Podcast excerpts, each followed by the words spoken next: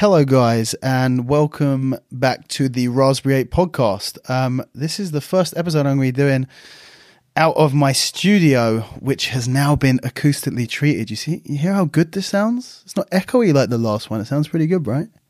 Yeah, I like totally get up for this thing. Um, today's episode is going to be, well, not a little bit different, but I guess unique in a way. So, today's episode is um, inspired by something that happened on uh, the UK Brazilian Jiu Jitsu Underground on uh, Wednesday, Saturday today, so a couple of days ago, and there was a thread on there. I was um, I was on Facebook and I saw this um, thread that was a post from Reddit about is a transgender um, female competing in female division in jiu-jitsu is that considered sandbagging or, or unfair or whatever? And it's posted on the bjj underground which is most of the people or a lot of the people listening will be well aware of uh, and probably something that they go on occasionally or very often in some cases.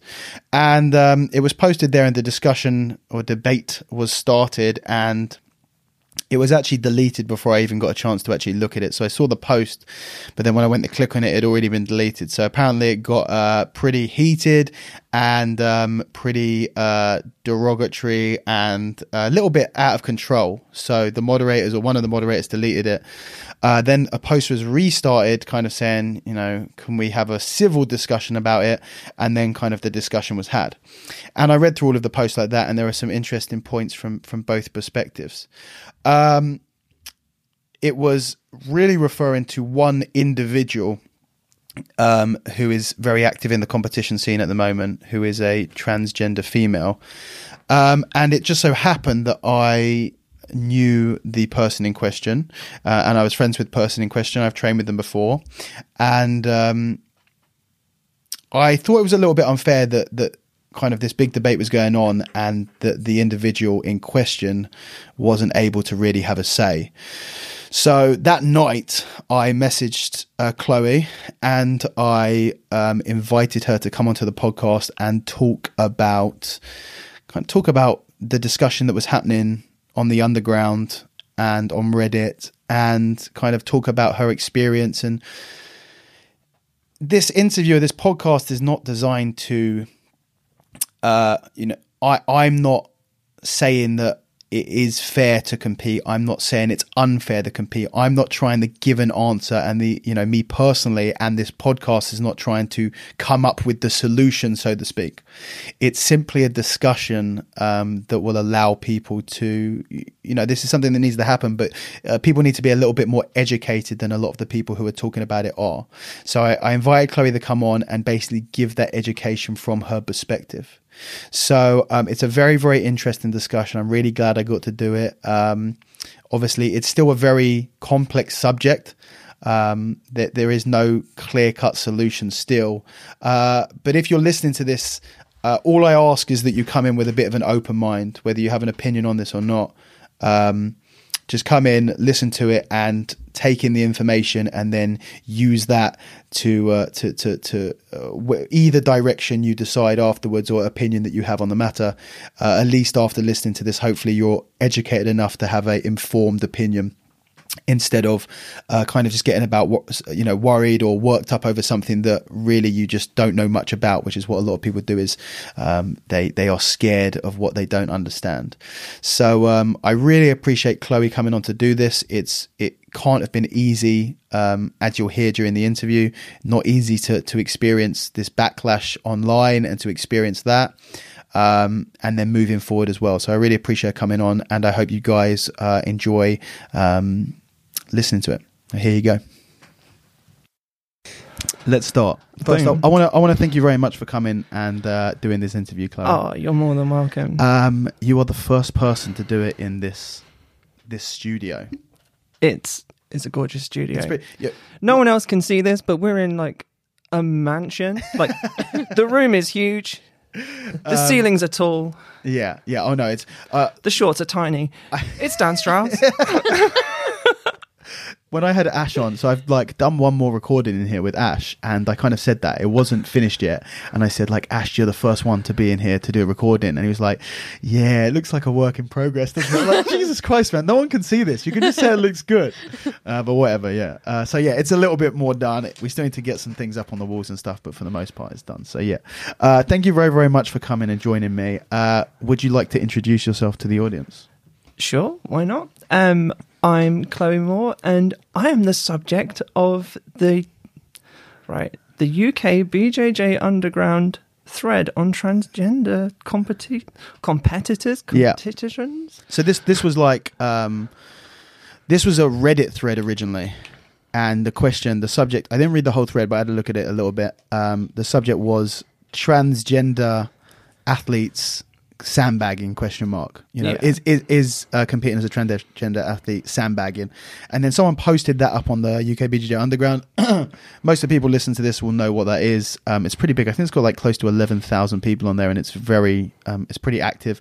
Pretty active normally with people saying uh, like asking how to deal with various injuries or getting recommendations for places to train at which point everyone just recommends their local gym. But every once in a while uh, people kick up a storm. So they posted the the subject and i saw that it was posted and went to click on it and already been deleted. So I'm not, sh- I don't know at what point or how fast that kicked off. Uh, and then there was another thread that went up, which was a little bit more relaxed. Um, so yeah, uh, you know, like like I, well, I'm going to be saying in the intro. Um, as soon as I saw that, I wanted to uh, kind of get your side of the story because I felt that uh, you, you, know, obviously you saw it. Oh, Um, yeah. So kind of, Right, I yeah, go on. I saw the original thread. I read all of the comments. I found the post on Reddit. Read through all of the comments. I found the like the repost on the underground, and I've read through all of those comments. Like I was half tempted to Respond. respond like Yeah. in there, and It's very, very. It must be very, very hard not to respond when someone's talking about you, right? Yes and no. Mm. Like there was a part of me that thought if I do this now, then I'm going to lose track, and more and more people will start either. Um, They can, they can, they can attack at you me. more directly if you actually Yeah. get involved, right? And I That's kind of like the whole thing with Serve. You say like, don't read your own stories, don't go on Twitter, don't look Yeah. at that stuff because once you get drawn into that, then you've got a real problem. Yeah, but there was a like before you contacted me, there was a there was a part of me that was like, you know what, fuck it, I'm just gonna You want to have your. Say. I'm gonna write a post on the underground Yeah. saying I'm the person everyone's talking about. Ask me anything, do what you want, I don't mind. But then it's risky, isn't it? I think like I gen- I genuinely believe that um, for the most part, uh, the jiu-jitsu community, for the most part, obviously there's assholes in every community. There's no there's no perfect utopia in any. No. you know in, in any place. I think for the most part, people will be pretty respectful, but you're just it's really exposing yourself when you put yourself out there. You say, "Ask me anything." You Yeah. are really exposing yourself, and um, you know, it had had you asked me, said like, you know, or if someone I knew had asked me for in the same, I probably would have told them not to do it. Yeah. To be honest with you, I don't think it's a great idea. It's just really, really exposing yourself out pretty bad. Hmm. So I kind of, you know, so so here you can, I guess, respond to those people that have said stuff without anyone being able to jump on you and attack you back. or talk over me. That's Yeah, what I'm talk over you. experiencing a lot. As soon as I go to give an answer, it's like, but but this this and this. Yeah, How about this? And yeah. like, Can I can I finish my first answer, please? Mm. Yeah. So, um, with this, the post, I guess um, you kind of touched on it a little bit when we were chatting over, you know, when I first contacted you. Um, were you expecting this to happen? Yeah, at some point. Um, like before I started competing in the first place, I contacted the IBJJF Okay. because I thought, oh, there's a governing body. Sure. Um, I'll see what they say. And their response to me was um, they follow the IOC guidelines, Okay. the International Olympic Yeah. Commission guidelines, and the only way that my competition will change is that I have to wear a rash guard. Okay. That's it. So they were more than happy for me to compete in the women's division so long as I made weight and wore rash guard. Okay. So is is that what is the uh, Interla- International Olympic Commission Committee Commission Committee, I think it is. What is their rules? Right. So they have varying rules for um, the different kinds of athletes. Uh, trans men are able to compete with the male population Sure. unreservedly. Yeah. Like they don't need to start any hormone treatment. Sure. But like they'll be at a disadvantage. Sure, Obviously. yeah. But for trans females, they excuse me. There's a right for um, I need to well. There was a right for disclosure Uh huh. to the committee, and then I had to keep my testosterone level. Well, the the I wasn't able to compete until I had a steady testosterone level under ten mic Nanograms. Nanomoles? Nanograms. Is it nanomoles? nanomoles. Yeah. ten nanomoles Per milliliter. per, milli- Yeah. per liter. Per liter. Okay. Yeah. Um, for what was it? It was either one or two years. It's twelve months. Twelve months. Okay. Um, and then the only guideline is I have to keep it below ten nanomoles for my entire competitive career. Sure. I have issues with the Olympic Committee's guidelines because technically the the normal female range of testosterone is between 0.52 nanomoles Mhm. and 2.4. Okay. So even if I was competing with uh, like nine, Yeah. that's still almost four times more testosterone in my body than So you actually believe that they are too lenient? In like personally, yes. Yeah. But uh, to counteract that, in order for me to satisfy my, like, I have to go to a gender identity clinic Sure. uh, to manage my uh, hormones and my uh, like my medical plan. Yeah. Um, so if I want to qualify for surgery, I have to meet certain criteria. Sure.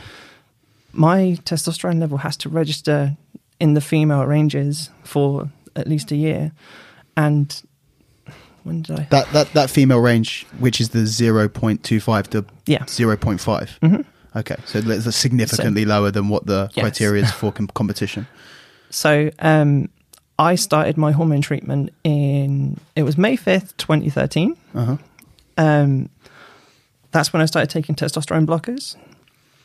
I started my estrogen supplements the beginning of June that year, and I've been taking them ever since. I I started with low testosterone anyway. I think I only had, I think it was twelve, my uh, baseline score when I Sure. initially had it. But then um, you be you be borderline within the Yeah. IOC exactly, even and like, before you started any therapy. Exactly. Wow. And someone mentioned on either it was either in the Reddit post or in the underground that they already register in Yeah. that. And they're they're a man. Yeah. Yeah. Yeah. Yeah. Like those ranges are just the normal ranges. Sure. No one can see, but inverted commas. Yeah, Normal. yeah. Um, but the thing about people in general is there is no normal. So like everyone can vary. Like I know women who have really high testosterone counts, like polycystic ovary. like that's pretty much what it is. Mm. And then conversely, you have males with low testosterone. Um, but like since when was it? I think it was November of 2013. I've consistently registered under zero. Well, between like 1.1 and I think last time I had it measured, it was 0.6. So like very very low testosterone. Like it, it, essen- like that's that's essentially nothing. Yeah, You know much. that that would be that would be low testosterone for a female.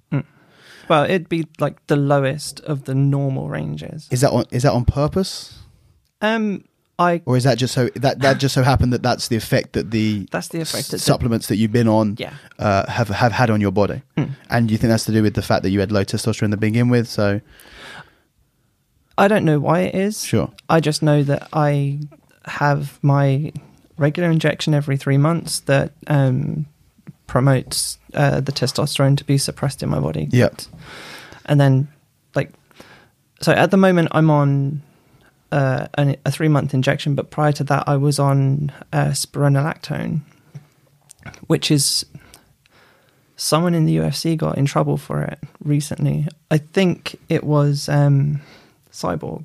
Okay. Um, it's a it's a diuretic. It's an it's an outdated version of uh, testosterone suppression. Okay. It's really hard on your kidneys and liver because it takes so much to process it, sure. and um, like it. So there's two different kinds of how uh, testosterone can be suppressed. It can either be suppressed through the the gonads themselves and Yeah. like um, atrophy, or you can suppress it through the adrenal system. Sure. That's what the injection does. It pretty much stops the signals to the brain to say you need to be producing this. So that's what I have now. But before that, it was a constant barrage on my my downtown bonanza, my Yeah. cash and prizes. Yeah. Um, so that's that's how that went. Um, I'm glad I came off them because it also meant that I couldn't eat bananas because spironolactone is really high in potassium, Sure. and I don't want to die. Yeah. Not not anymore. Um, okay, so uh, so you're talking about the the IOC, the IBJJF you spoke to, which is like a lot of people kind of asking uh, about disclosure and stuff like that. So, That's something I haven't done. I've never like I well, you I well, apply for competition. That's all I do. okay, but okay, fair enough. We'll kind of talk that, talk about that in a second. But you, it's not like you just entered a competition. You spoke to the IBJJF and you asked for their opinion and stuff like that. So it's not like you've tried to. I, I think like some of the problems that people have is they feel that that you're uh, that, that people uh, trans people might be trying to get you know get like a one up sneak through sandbag you know Yeah. kind of like in sandbag in the same way they refer to a uh, wrestler from bulgaria who's been training Yeah. for 20 years entering a white belt division sneaking in not telling anyone you know something like that which it isn't you like were pretty upfront you spoke Yeah. to the ibjjf you asked them and, and then you followed the guidelines that they gave you which was Yeah. they follow ioc guidelines Mm-hmm. where you need to be below 10 Yeah. uh, you know and you're at a fraction of that Yeah. So the only issue with that argument is I haven't had to submit any blood work to anybody. okay There's no like UK committee to send that to. Um, so the but- IBJJF told you that you need to be below these levels, yes. but then they didn't say that we're actually going to check your levels. no. Okay, But it's all monitored by my gender clinic anyway. And Okay. if I'm honest, I wouldn't want to be at 10 nanomoles. yeah, Like, at the moment, my body really sucks.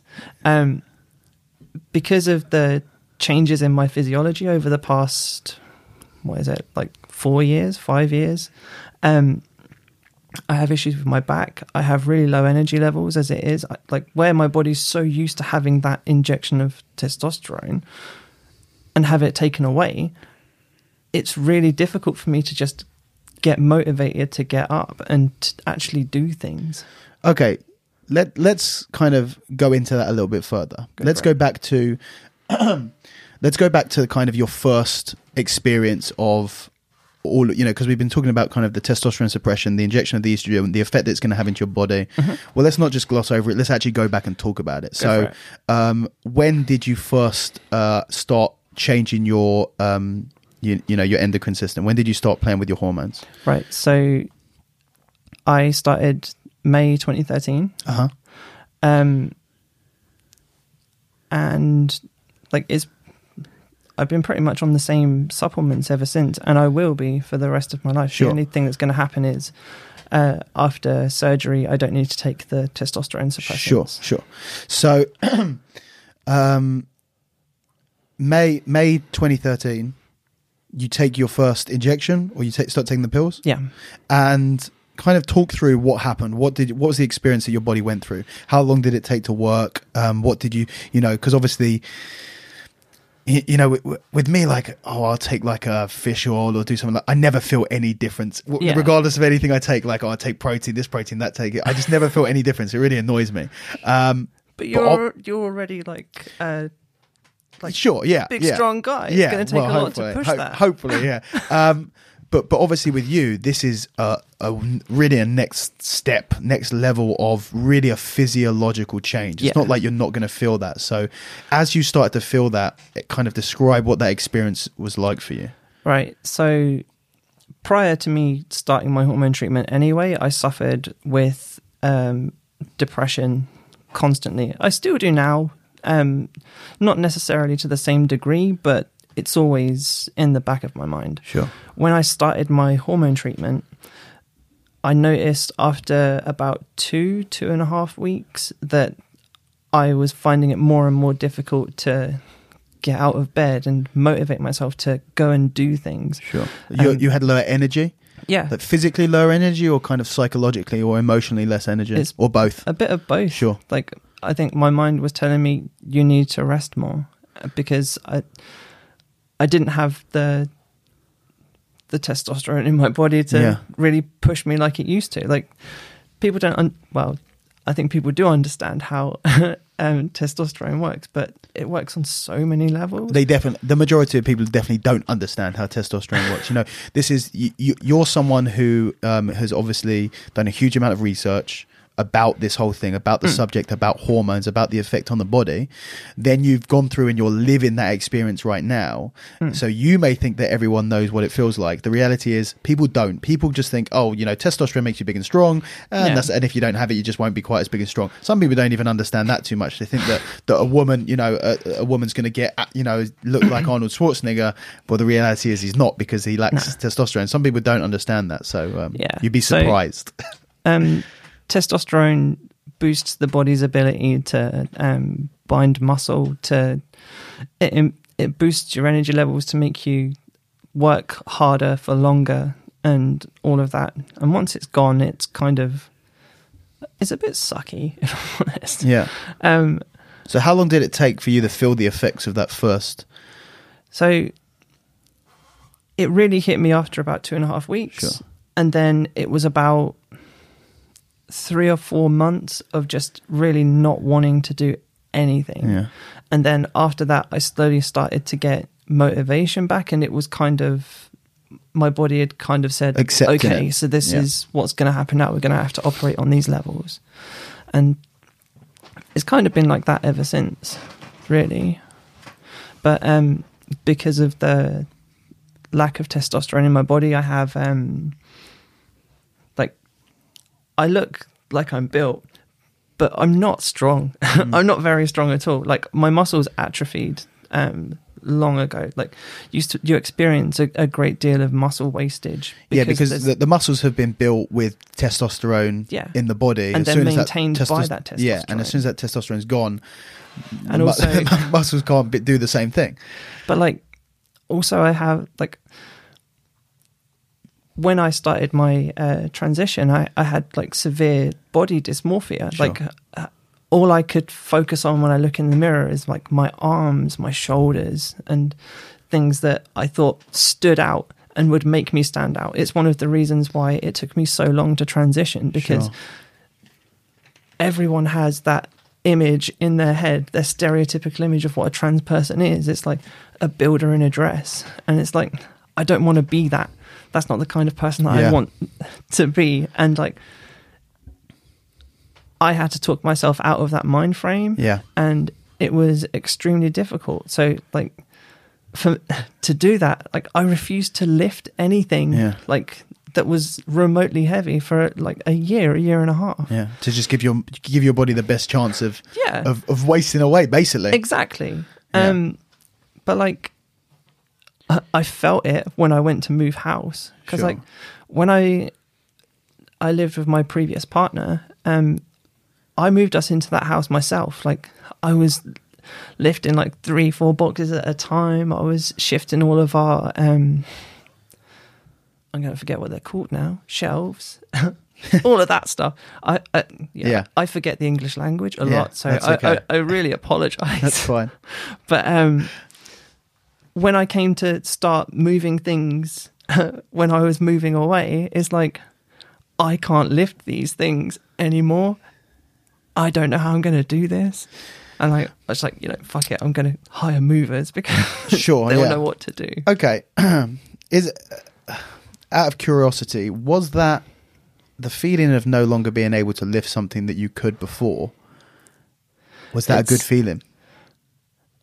feeling? Because because that's kind of like a almost um like uh, it's a validating experience. Yeah, you know, would that- think so, but it it was an odd experience because conflicting. in in my head I'm like, oh, this is easy, this is fine, and then I go to lift it, and then it's a sobering moment when you're Sure. like, oh shit, like I literally can't pick this up. Yeah, Um, and but like yeah, there was a moment where I was like, oh shit, yeah. You know, th- I can't this pick is this up. I can't pick this up. You that's know, that- really cool. Yeah, And at the same time, like, yeah, but I got to move fucking house. yeah. this totally. isn't great. um, but like, it's just something you kind of have to get used to. Like, your mind has an image of what you're able to do, Yes. and then it kind of jolts when it doesn't meet expectation. You get you get an, you get an odd feedback loop when Yeah. when your body tries to do something it's convinced it has no problem doing, and suddenly it comes up against the obstacle or resistance. Like if you're against that. losing in an arm wrestling match to a four year old, like, Yeah. holy shit, Yeah, yeah. am I against Superman? Um, so that loss of strength was pretty immediate.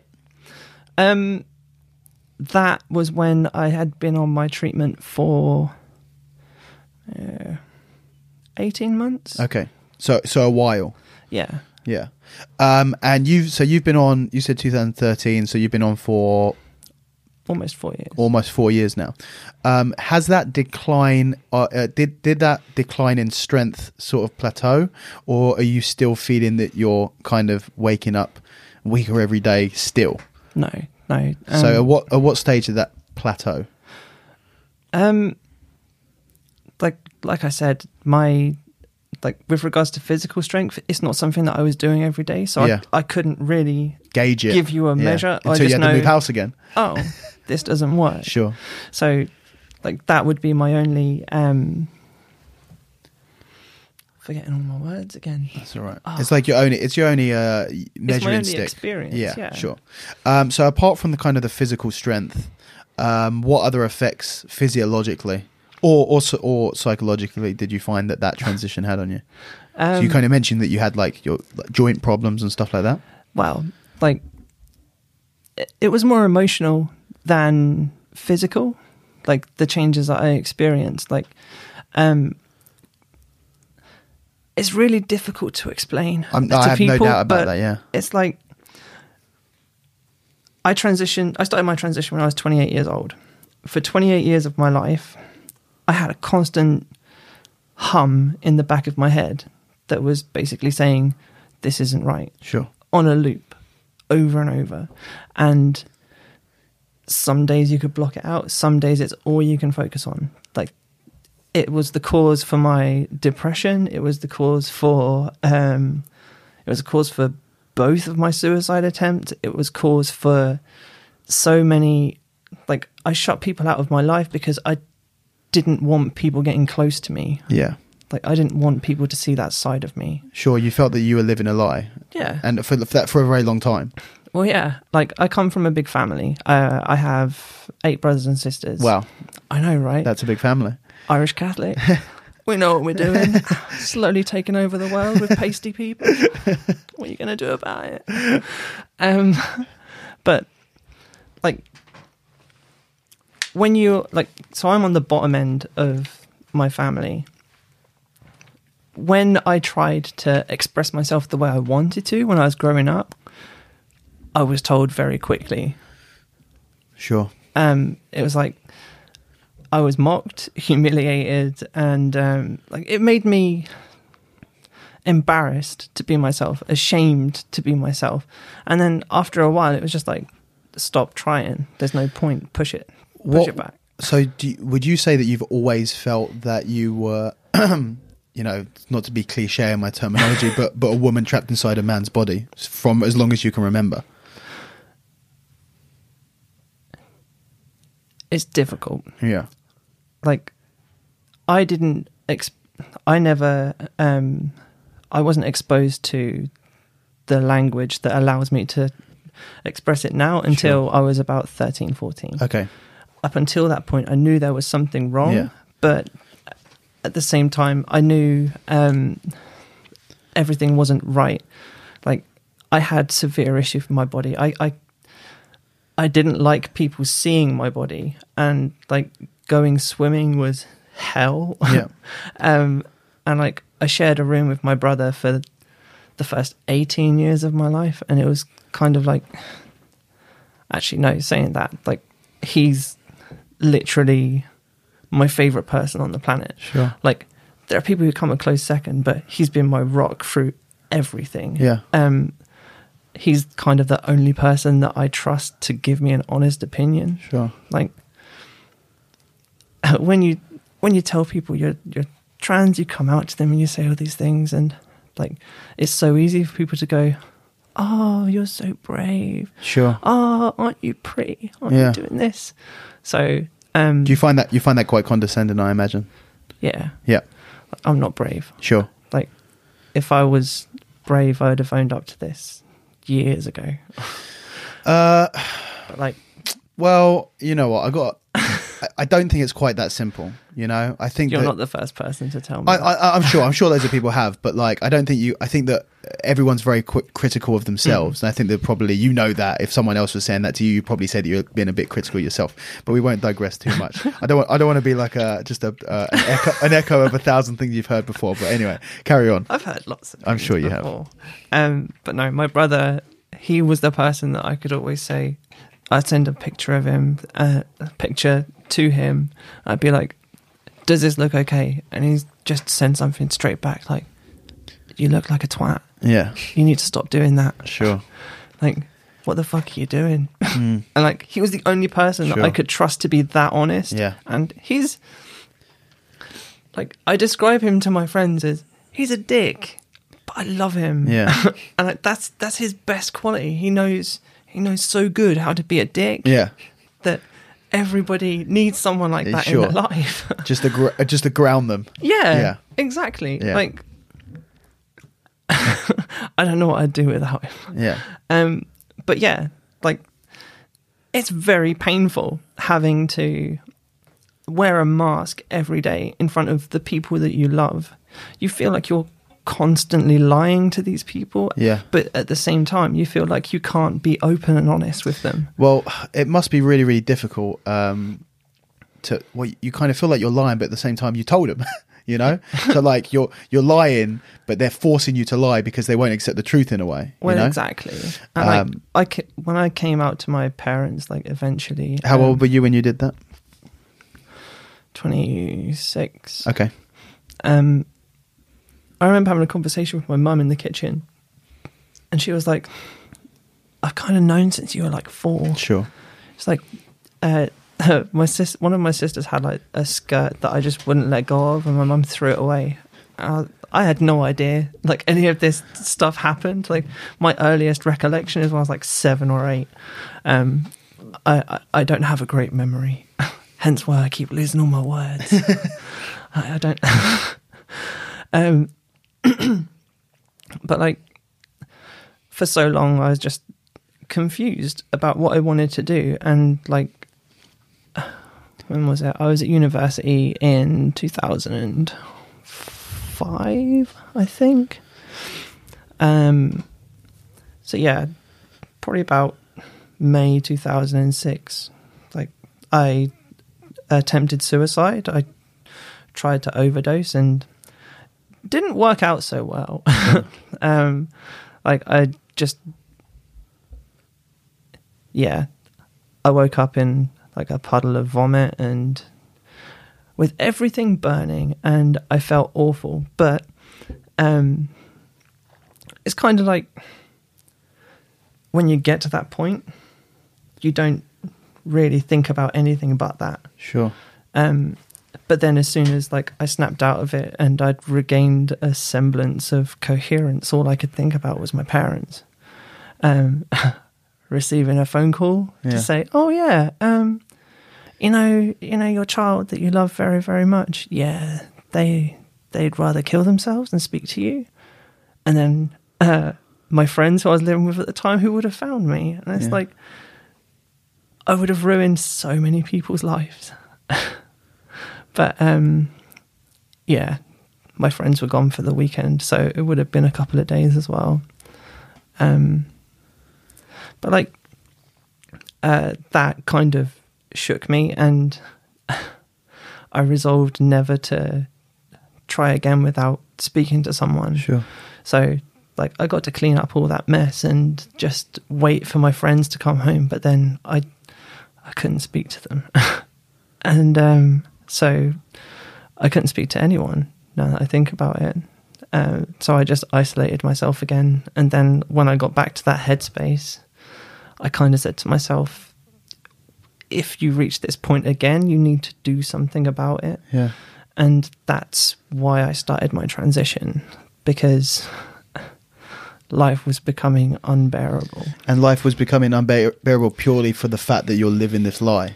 Yeah, Yeah. Like even the people that I come out to in that time, they're like three or four people who know, and it's not enough.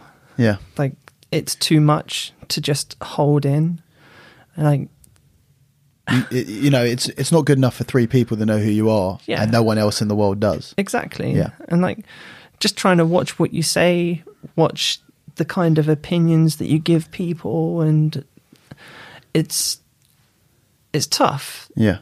And it's hard. It's one of the reasons why I, I my my circle of friends is really really small. I Yeah. don't I really don't like people getting close to me. Sure. But um yeah. So I just push people away. But now I I don't have to do that Yeah. like I course. get to I get to live as the best version of me. Yeah. And like that's not to say that I'm ashamed of who I was. Is not to say that I will ever forget the first 28 years of my life. I won't. Like they've made me who I am today. So why would I discard the lessons that I've learned through that experience? Yeah. Like it makes no sense. Um I know some people don't like other people talking about their past, but for me, I use it as a measure. It's a it's an important part. You know, I don't think anyone. You know, your past is how you got to where you are Yeah. today. You can never forget about that. Really. exactly. Like I don't I don't regret anything. I I very much live with the um like the code of no regrets. Like sure. why would I? Yeah. Like there are people like, "Oh, wouldn't you change this if you could? Wouldn't you change this?" No.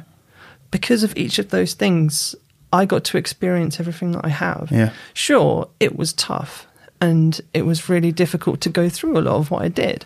But at the same time, my life is fucking amazing now. Like literally amazing.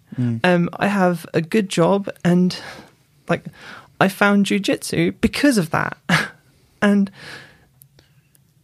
I don't really need to talk to you about how validating jujitsu is Yeah. in general. Of course. Like the first thing that came into my head when I saw those posts the other day was the fact that like such a big part of my life You felt that now, that is about to be taken away from you. yeah, Yeah.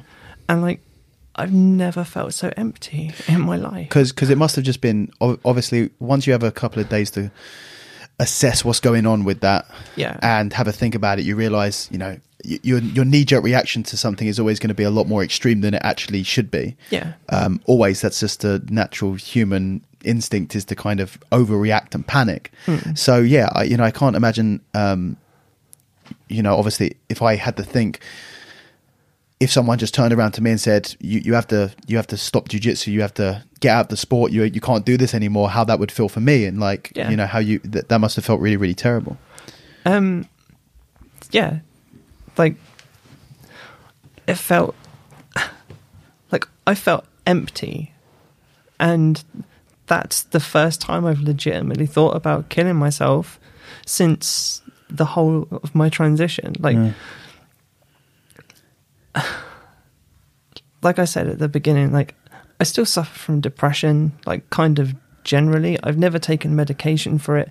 I've always believed, especially like now in the past like four odd years, that it's better to speak to someone about your problems. Yeah. But like I I messaged Hayley about it, and then I just turned off my phone, threw it away. I was like, I need to deal with this in my head. Sure. And then all I focused on was I can't do jiu-jitsu anymore. I can't do this one thing that I've loved ever since I started, and I just felt empty. Yeah, which which I'm sure like is a. Uh, I think the problem that a lot of people have is that they they they struggle to relate with you.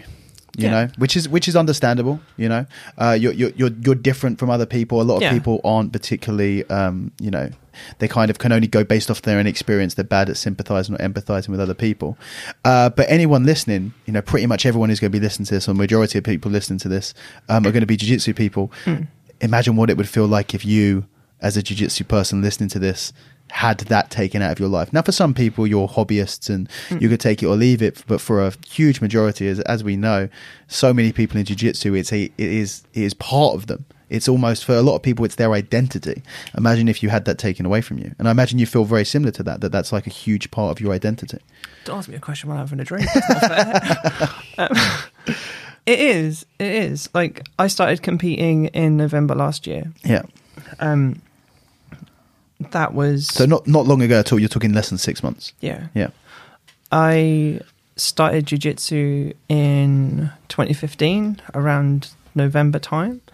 Um, I had three months out in 2016 where I was recovering from a surgery, and like those three months were the most difficult that I've had to experience Yeah. since because I really got into jiu-jitsu. Yeah. like I've never, I've never done a martial art before. I never experienced any kind of sport in that way. I've never really been that way inclined. Like I was more a sit at home and play video games Sure. kind of person, just isolate myself. So, Do you still play video games? funnily enough, that's one of the only things that's kind of changed since my transition. Really? I don't play them as often, um, but like I still crack them out every now I'm and still then. challenging you to a game of Mario Kart when we're done with this.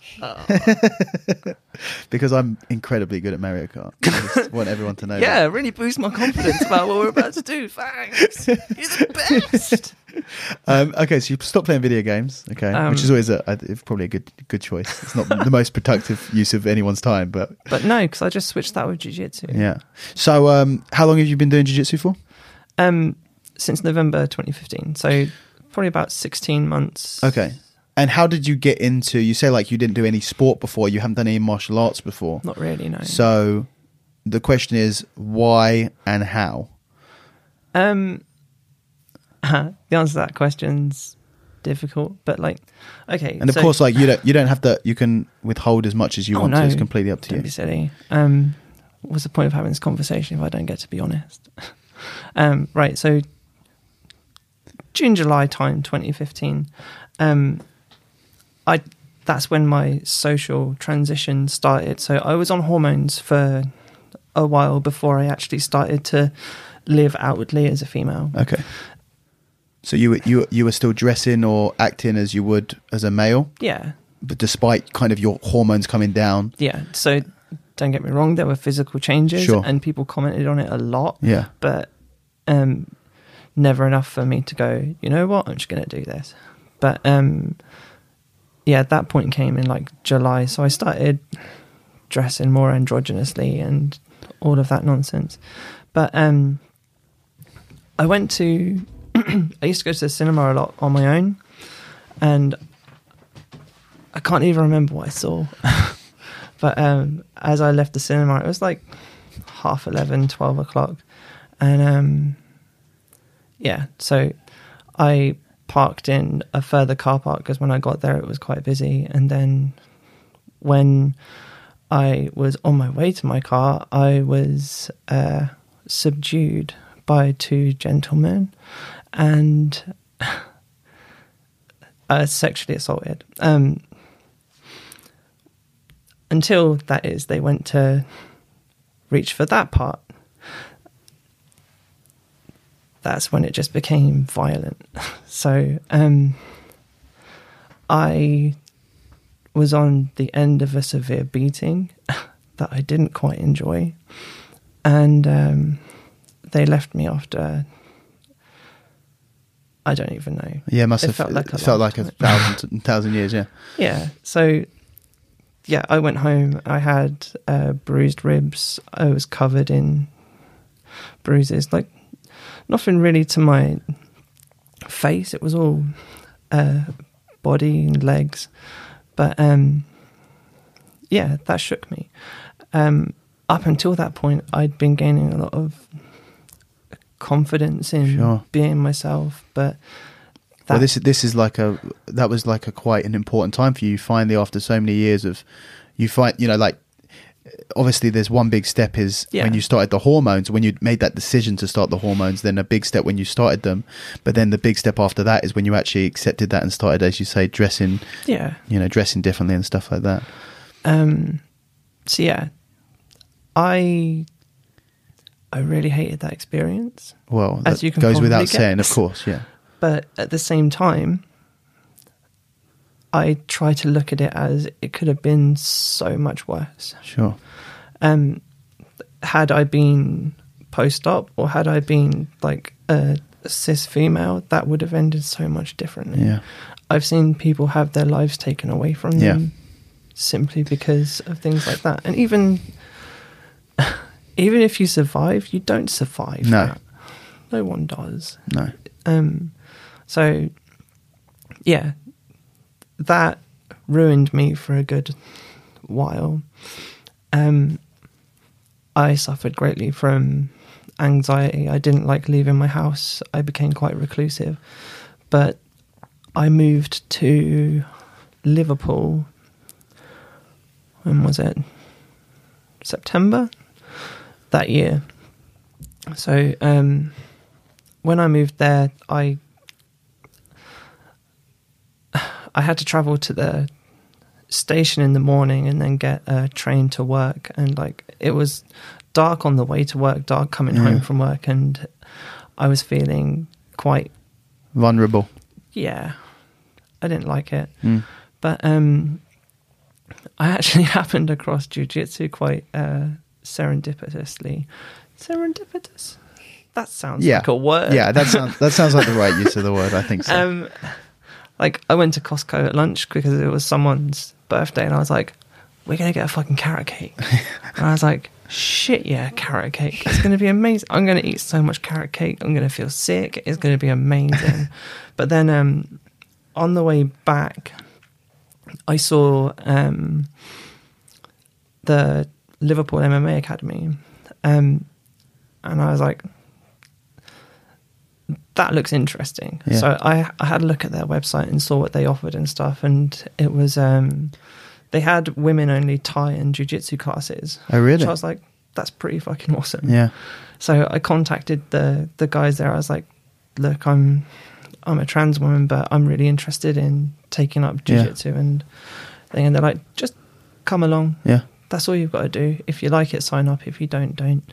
So I went and did the little induction that they do, and I quite enjoyed it. So I started doing jujitsu and Thai boxing, but as it usually does, um, I fell for jujitsu. Yeah. I was like, yeah, like no disrespect to anyone who does Thai boxing, but I was like, fuck that shit. I, Yeah, I want to, yeah.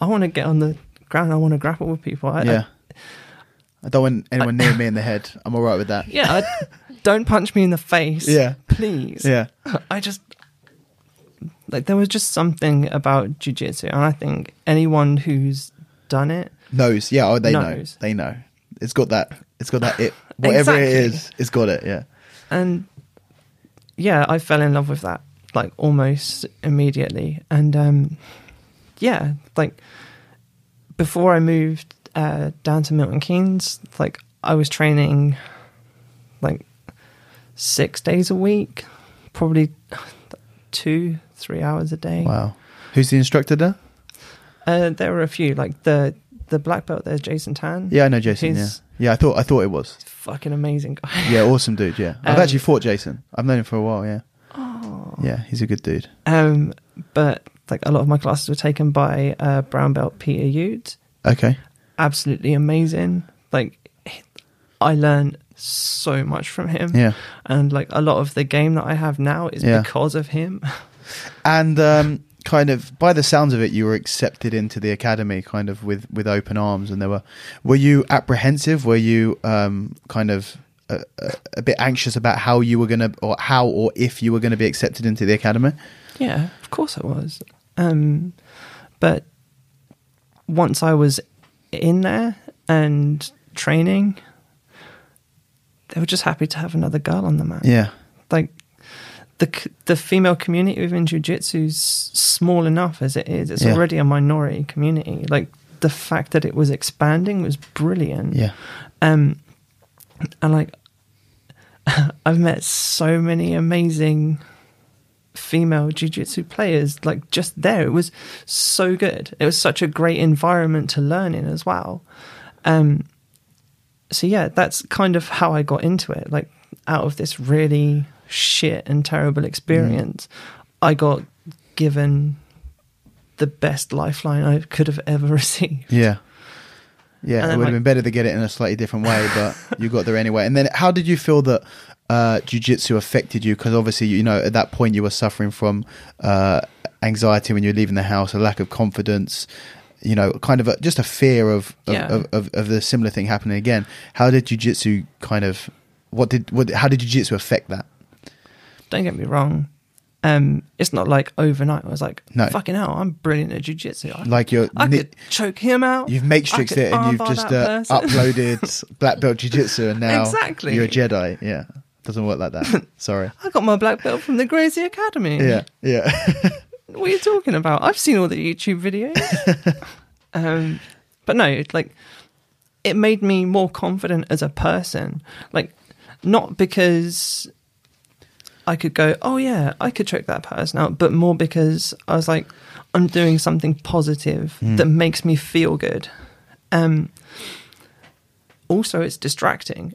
like, it's very difficult to go, oh my god, this entire situation is super scary. When I'm like, how the fuck did that person armbar me Yeah. from there? And like, that's the kind of crazy shit that I'd think about when I was walking to and from places. I was like, Yeah. I need to find a video on how to escape this um, triangle. I need to find a video on how to do this.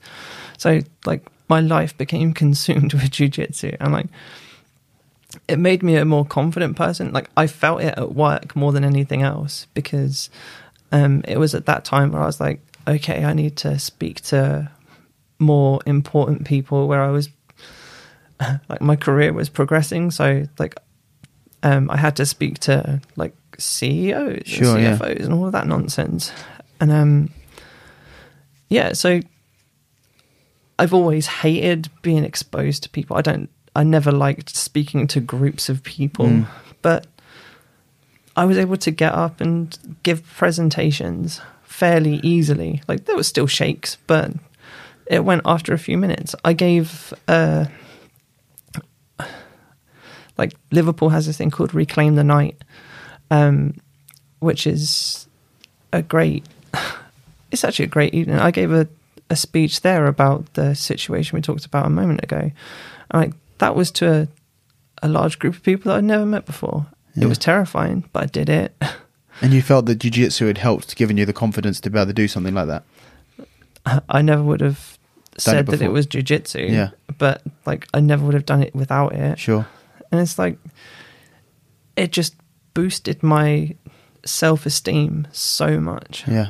And it's just nice to feel worthwhile again. Because I felt so long that I was just wasting.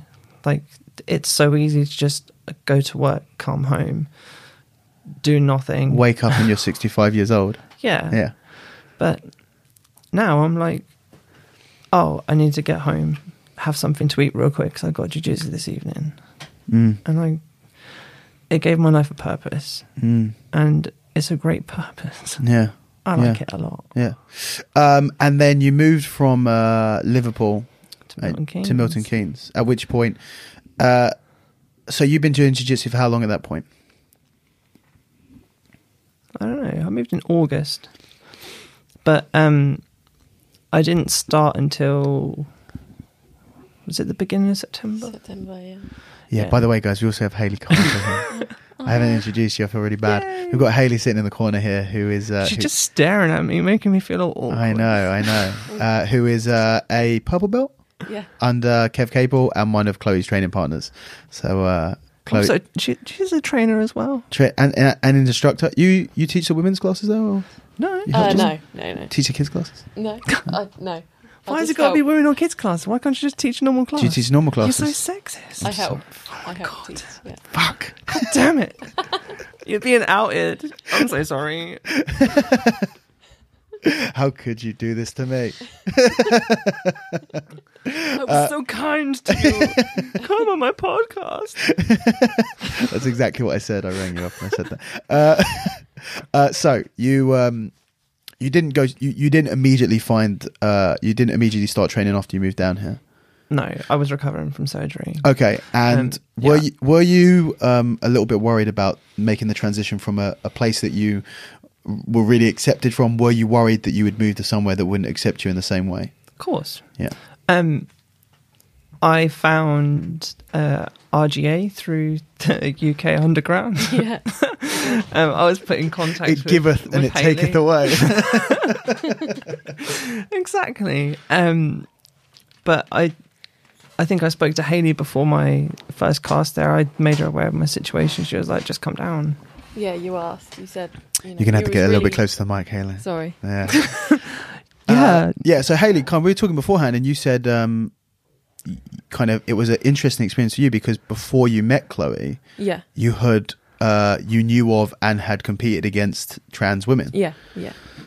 Yeah. So. So, uh, Chloe you sent me a message through Facebook and said, was like really open about everything, asked a few questions about the club, and she said, Are you okay with trans women or trans training at your club? And I was like, Yeah, of course. Like, that's cool.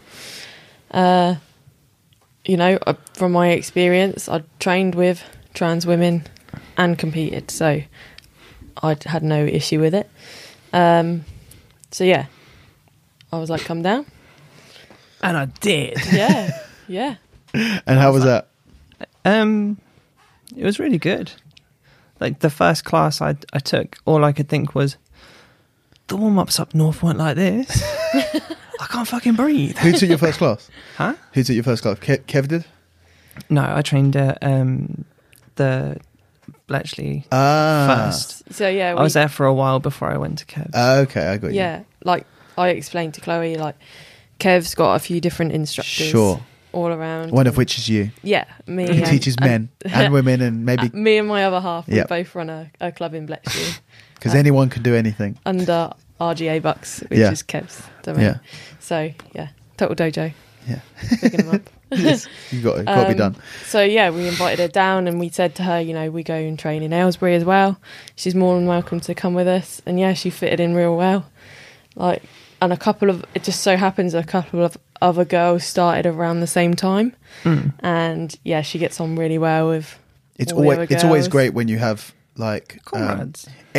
Training partners start at the same time. Yeah, like yeah, whether it whether really it's like uh, a couple of women train start training, or a couple of middleweight blue belts start training, or a couple of you know old black belts start. You know, it doesn't matter who it is. Whenever you have a load of people who are kind of similar, Yeah. uh, uh, Mm. start training at the same time, it's great because you kind of progress with them at a similar rate, which is always good. Yeah, And, uh, one of the girls is a big fan of Rick and Morty as well. So Yes. That's all we talk about. Yes, Yes, yeah. yes, there we go. Um, so, and it was really nice, like you said, you know, like you were saying before, it was really nice just to have another girl Yeah. join the join the club. yeah, you know, it's really hard for me to get girls to come along and stay as well. So it was, I would say that like um obviously you're under Yaz who Yeah. teaches the women's classes at Bucks. uh, she teaches women classes At at, the- at HQ. Yeah, Mm. yeah. So like um I don't know what it's like for your kind of uh, affiliate gym that you're kind of the one that uh, you and your partner run. Uh, but at, at RGA Bucks, the main one, you've got quite a lot of women there. yeah, I there's kind a of few w- women now. Yeah, and, and. I, I really do In the last believe that's years. because you've got such a strong almost role model and instructor in Yaz. Yeah. You know, I think it makes Like a, a big, big difference. When you have a black belt awesome. woman teaching, you can kind of get a lot more women involved because it's, it's kind of inspiring to see someone like Yaz go and compete and do Yeah. well and be at that level and it, it- and you know. she, you know, and she's really, really good. Yeah, as Yaz is awesome. I'm going to get her on here very Yeah, soon. yeah, I'll get you need this soon. to, I will yeah. do. Don't worry. Do it don't worry. tomorrow. Yeah. well, She'll make time for you. I'm pretty it soon. sure. I will. But not just that as well. Like you know, all the other guys at the club, they're really good as well. Like Mm. Kev's, Kev's really supportive as well. um, obviously he he trains with Yaz all the time, so he's Yeah. really supportive. And Yeah. Mm. so yeah, it's, we have got a, a few girls Mm. training now, so So- Chloe fitted in really well. So, kind of uh, moving on to that, uh, you've been training at Bucks and is it Bletchley? Bletchley as well. Bletchley yeah, yeah. Uh, for a little while and uh, competition. Yeah. Where does it get?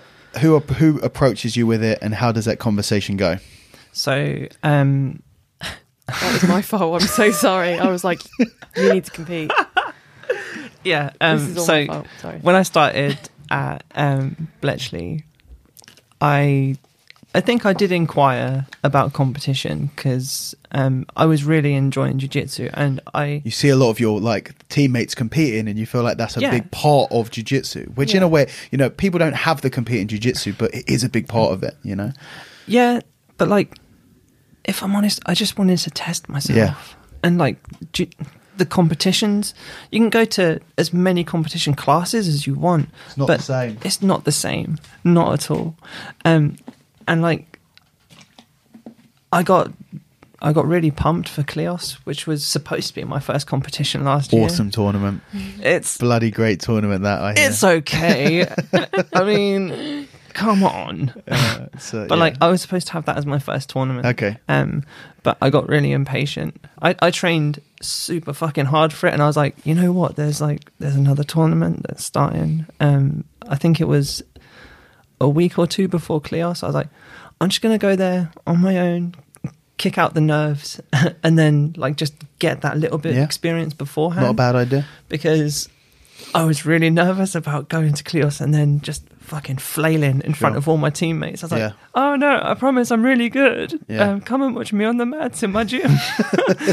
but um, so I went to the Southend Open, which was um, like a no-gi tournament. Yeah, Um, and like training in Liverpool, most of my training was there no was gi. no-gi. Yeah, obviously, it's an MMA gym. Yeah. yeah, Um, and like I went there, I had two opponents, and like up until this point, I hadn't fought girls my size. yeah, They were fucking savages, yeah. absolute savages. Um, the first girl, I think it was an early tournament in her career. Like she was gassing herself underneath me. I got to mount, and she was not so much panicking, but breathing really heavy Mm. and stopping. Like, um, I can't remember how I finished it, but like I got the submission. I was like, brilliant, over. Yeah. But like nothing prepares you for that adrenaline dump at No. the end of your first fight. No, And it was really warm in there, and I didn't have any water with me, so I was like, I didn't know what to do. yeah, And then like, yeah, just stay here for a few minutes. Your next fight's going to be in Yeah. a second. I was like, this bitch is going to kill me. you you were on you were on your own at your first tournament. Uh, my sister took me Okay, and uh, filmed my fights and stuff. Um, like she'd had no exposure to jiu-jitsu. yeah. at Well, all. that's the, that's the thing. Like, And it's great when you've got someone there to support you, but they don't know what the fuck's going on. Yeah. they don't know what's but going they got on. like they got a seat right at the front, Yeah. so they could see the whole of the mat and stuff. Yeah. And like, there's a bit in the video where she's like, she's like, I didn't know what to do, so this happened, and then she showed me the video. She's like, "Come on, Chloe." I was like, "Oh, you spurred me on." Head and arm. That's how I finished the first Okay. one. It was um, like that used to be my go-to move. yeah, But um, I remember in my second fight, I got in and uh, got a takedown, got to mount, and then all I heard from in front of me was her instructor going, "You know she's got that head and arm. Just just watch out for it." I never thought of that. Thanks, coach. all I thought was, okay, so now I know what I'm not gonna do. Yeah, And like she put her arm up when I went to dive, and then she did that, and I Americana'd her. I was okay. like, boom! Like, don't put your arm up. That's just silly. yeah, But um, it was such an amazing experience, and I was like, I really fucking like this. Yeah. and then I went to Kleos, and I got to fight one of my friends. Uh, I only had one fight in my division. Then we did the absolute, where I got to fight one of my favorite competitors, which is uh, Maya Holmes. Yep. Absolutely brilliant. Which I've ref that fight. Yeah, you did faces. with that amazing picture. she got me in the tightest triangle I've Yeah. ever experienced. Um, honestly, like there was a part of me like when I finished that fight, I was I was a bit down. I was like, oh, I can't believe like I lost. I was I was upset, and I, I thought I'd let my team down. But No. like the one thing you learn about Yeah. your team is like they don't care Exactly. win or lose. Exactly. Like you competed. That's Yeah. what matters. Exit. Hundred percent. Yeah. Um, but I remember just feeling a bit down after the fight, and then after a few days, I was just like, "That was actually a really good fucking fight. I really like this girl." Mm. um, but yeah, I've kept in contact with her since, and Awesome. like I see her. I saw her out at the Euros. Yeah. I saw her. What was it? Empire Grappling a few Yeah. weeks ago. Like literally amazing fighter. But yeah, like after Cleos, I was like, I, I really need to keep doing this. And then Hedy was like, come to Portugal, let's do the Euros. And I was like, I think I'm going to do the Euros. so um, I went out there and took bronze as well. Um, like my second fight, I got put up against a machine of a woman. Mm. But it's the first time you you had like someone like your own weight as well, like Yeah. more to your own weight, which was Mm.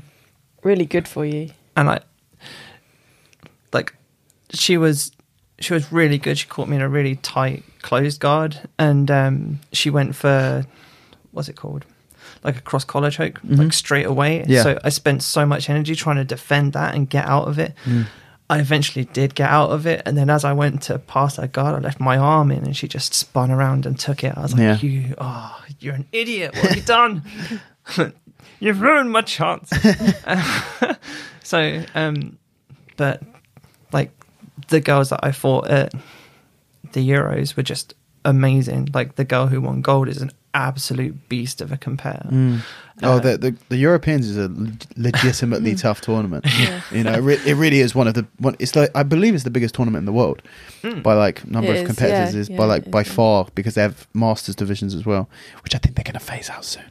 Um, yeah, I think that's why they do it because they've got the masters Europeans this year. Ah. So I think that I think they're going to have the Masters Europeans, and I think eventually because it was it was it five days the Europeans. Yeah. that's great. Come on, Yeah. that's ridiculous. You can't have a five day tournament. So a lot of those That's are Masters brilliant. divisions. But Um, you can because like you get to experience like world class jujitsu for five days. it, it's true, but it's just really it's difficult for people. Is it boring for you now? You're just like, you know Oh, what? yeah. I know, Oh, I know enough about jiu-jitsu Um, now. I- so I- just stop. I think it's just, it, I think it's just difficult for some people. Obviously, they're not having a problem getting competitors at all because you know they've got a shitload of competitors there and more every year. But I think it's difficult when um, they you tell you get told that you can you're going to fight on Wednesday or maybe Thursday or maybe Friday Yeah. or possibly Yeah. Saturday or Sunday. So you're like, okay, well I've got to take a week off of work then because I'm going to be there for an entire week possibly, and then you end up fighting on you know Wednesday morning or Sunday night. you know? Yeah. Um, so it's, you know, eventually it's going to turn up into being like a two week long tournament, and this is going to be a bit crazy. Um, so I have a I have a sneaking suspicion that they're going to phase out. They, it's going to be like the worlds where the Europeans are because they, they've just brought in rules where um, black belts need to qualify for the Europeans qualify, now. So points. just like just like the worlds, so I think that they're going to start to phase out the the masters divisions. I reckon in a couple of years. My prediction, anyway. Who knows? Hopefully not. Um, so yeah, you, you did the European. So so um, But yeah, since the since the Europeans, I was just like, you know what? I have what is it? I, like my surgery's booked for like September, October. I I don't, I don't have a definitive date, but I just said to myself, I'm going to compete as much as I can until then because it's something that I love and it means that I am constantly preparing for a tournament. yeah, Like keeps I, you sharp. Yeah, Yeah. keeps you focused. Exactly. Yeah. And like, um, because my body lacks testosterone, I gain weight so easily. Sure, It's you really take diff- time off. It's really difficult for me to um to drop weight, um, and like, it's impossible for me to like build muscle and maintain it. Like, sure, so like my arms look kind of defined, but that's because I spent the last six to eight months like that, trying to push people away from me. Yeah. I don't. That's the kind of stress in my life that Yeah. I enjoy. It's Yeah. like, um, but like that's that's kind of it. It's all resistance. Um, so like that's one of the reasons why I've been going to as many comps as I have. Um, I've had what is it like nine competitions this year. Wow. This this year? Well, Wow. that includes. I've had in- like in nine, I've had 12 like nine competitions in the last five years. That's not even a joke. You've had So- them in five months. That's that's pretty. That's pretty damn active. So so you're doing that. Um, you're having an op in August. Did you say? uh, like between August and October. That's Okay. when I'm thinking it's going to happen. Yeah, and that is like your full transition Yeah. op. So, um, what's the sort of recovery like, and, and what are you expecting? Many more, apart from the fact that you you'll no longer have to take um, testosterone suppressors. Are you expe- Are you expecting any um, more physiological effects other than that? You always end when I'm drinking. I know. it's my it's my, it's a, it's a gift. Maybe you always drink whilst I'm talking. I don't know. Well, I guess that's the only time because otherwise you're talking. You're like. Hayley, take the mic for a couple of minutes. I'm really thirsty. Hayley, spit some bars. I need to. I need to have a quick drink. Um, no, like, okay, so my I'm going to be signed off work for ten weeks. I've Wow. been told by a few people who train in other sports. They like uh, they run and they do all of the like non-combative sports, but it takes about uh, like three months out, and I could I can kind of deal with that. I've done it before. I, I'll probably do it again. I'll go a bit insane, yeah. but um, I'll probably just make Hayley come to my house and go, "Tell me everything that's happened at the gym." Describe jujitsu for me. Can I just come and watch? Yeah. I need I- to I- smell that air. I advise you to go and watch. oh, I will. I advise you to go but and watch. um, so uh, the week after surgery, I am literally just laid in bed most of the time. I don't uh, like the first three days. I'm literally laid on my back. I'm not allowed to move, Wow. and then after that, I have to like learn to walk again. Like you have no. Um, you have no energy to do anything, and I know people where they just can't do anything. They can't go very far from their house Sure. because they just need to stop, take a nap. And is that to do with like absolutely no testosterone production, or It's to do with recovery. okay, Like, just the, a combination of the both of them? Or? Yeah. Excuse me. It's like it's a major surgery, Mm. and your body's constantly working to f- to fix Mm. the areas that have been affected. So it's See, it's because I don't let you have that water. Okay, look, I'm going to talk. You just go sit that water right now. Go and do it. I feel like I talk all the time. That's all right. Okay, You never butt in with questions. I'm tr- I'm trying. I've got lots of questions. Don't worry, we'll get there. You'll have so many water breaks. Is that why this water bottle's so You're fucking gonna big? you're gonna have to take it. Even, yeah, It's like the size of my thigh. that's my bad. I meant to go and buy some. I just pulled them out. Those are my training water bottles, so full full size. No one else can see this, but there's like a gallon jug of water right beside me. It's it's quite just a it's quite excessive. There's no tap. I have to lift it above my head. I've already told you I'm pretty weak. I'm wearing most of it. I'm glad this isn't like Joe Rogan's podcast where there's like a camera. They're filming. gonna- I- Is there a camera? No, Good. good. but then but you're didn't lucky consent to a because I think my next episode will be will be filmed from from then on. I'm gonna well, I'm gonna try anyway. We'll see how it goes. Awesome. You saw how much I was faffing around with all this audio stuff. It's even harder when you start bringing video stuff Let me just it. set up the camera. I know, I know. Hang on a minute. I need to be in my shorts. This is the only. it's the only way people know me. That's true. That is a very good question. Am I going to have to do the interviews in in bad boy shorts? Yeah. Not bad boy shorts. I can't say that. Vale Tudo shorts. Sorry, Scramble. Vale Tudo shorts. Uh, my bad. I told you we couldn't edit this for anything. I But if won't. we have to edit that because you've got sponsors. I won't have that. I don't have to. They're fine. They're, they're, they're not listening to this. It's right. Sorry. I if don't give a shit about what I do outside of the ring. pretty much. Um, so, uh, so you know, we're kind of talking about uh, on the subject right now of kind of fully transitioning or, or Yeah. kind of having the op. Um, quite a few people who were talking. If we go back to now, what kind of we were talking about right at the beginning, which was this thread on Facebook. A lot of people really use that as the line.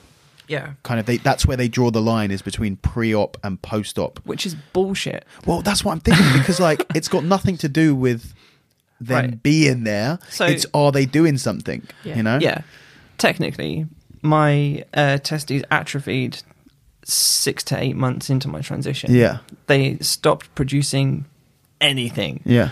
Um, all of the other stuff down there is pretty much just for show. Sure. It's a. I'm not gonna lie, it's not a pretty picture, but it's a picture. That's all it is. Yeah. Um, like I use it to wee. Yeah. That's it. Like, um, another great thing that testosterone does is it controls your sex drive. Sure. I ain't even got one. Yeah.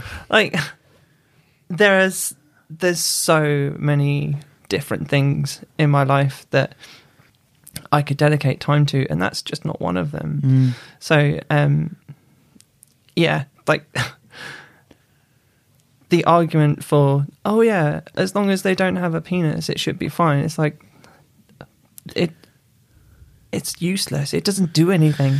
Do, do you think? Do you think the reason, one of the reasons why they kind of give that is because that's where they kind of draw the line as like, this is a fully, this is fully female now. I do you think, that's the problem? Is that you're kind of that the, the, um, they believe that people believe. I, I don't necessarily agree with that, but people believe that it, when you're pre-op, you're still in that phase of transitioning. However, once you have that op, now you are fully 100% female. Well, like a lot of the arguments, like caused me to scratch my head. If I'm honest, I'm like, people make ridiculous arguments for why I shouldn't fight other women, but um, like, I personally, I think a lot of people have this image in their mind that until I have that surgery, everything else is still going to count. It's like like if you see it on Family Guy, like there's an episode where Quagmire's dad Yes. like transitions, Yeah. and it's like, I'm going to go to the hospital. It's a one day thing. Yeah. Like that's fucking nonsense. Yeah. Like I had to go through six months of psychological therapy. I've had to go through four years of hormone therapy. I have to speak to professionals on a four monthly basis about everything to do with myself. I have to be deeply personal with strangers. It's why I have no issues doing it here. I've got Hmm. so much fucking practice in it that it doesn't bother me Yeah. as much. Um, you have to change everything about your life to accommodate this thing. And like I see arguments of like, well, why don't I just chop my dick off and go win some golds in the female bracket? Yeah. Fucking try it.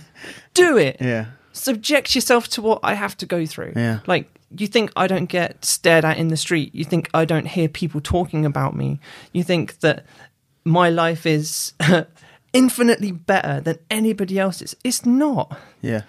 Like you're just you're just getting past with your trickery, you know. Yeah. You've just tricked people so you can, uh, you know. Yeah. Oh, you know. the I just want to win gold medals. Yeah, exactly, That- exactly. That's totally what I want to do in my Yeah. life. Gold medals. Yeah. But no, like anyone who does that is a fucking idiot. Yeah. In my opinion. Um, I've had to go through so much nonsense. Like I said, I haven't, I didn't experience any martial arts until I'd already pretty much transitioned. Hmm. Like, I started training with girls at my own level, and I've come a, along the same lines as them.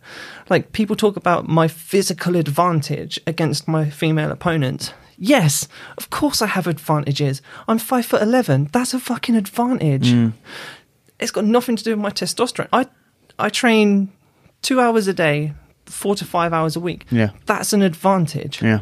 I've had people give an argument of what about reaction times? Males have proven to have faster reaction. Yeah. Of a study of 14 people, males had a faster reaction time because they play fucking video games. Yeah. Like, it's. You played video games. I did. But Do you play video games, Hayley? I don't. know. I You're at the disadvantage. But- I am at disadvantage. I I'm gonna to when I get the Mario Kart games. up, you're gonna f- see some. Does that mean I get gold medals if I play video games? Maybe I don't know. Get it on. But the thing is, the argument in itself is bullshit. I'm a fucking white belt. Mm. How is that split second reaction Yeah. going to help me when I get into mount and I fucking freeze because I don't know what to do Yeah. in a competition? It doesn't. It's like I could understand if I was fighting at the highest level where Sure. every moment counts, but Mm. it doesn't. Like the only thing that I really have a, a physical advantage with is my weight. Yeah. I apply for the highest weight class every single time. Yeah. People are aware that there are heavier people in those weight classes. Yeah. Like my last tournament, I weighed in at 90 kilos. Um, like, yeah, that's heavy.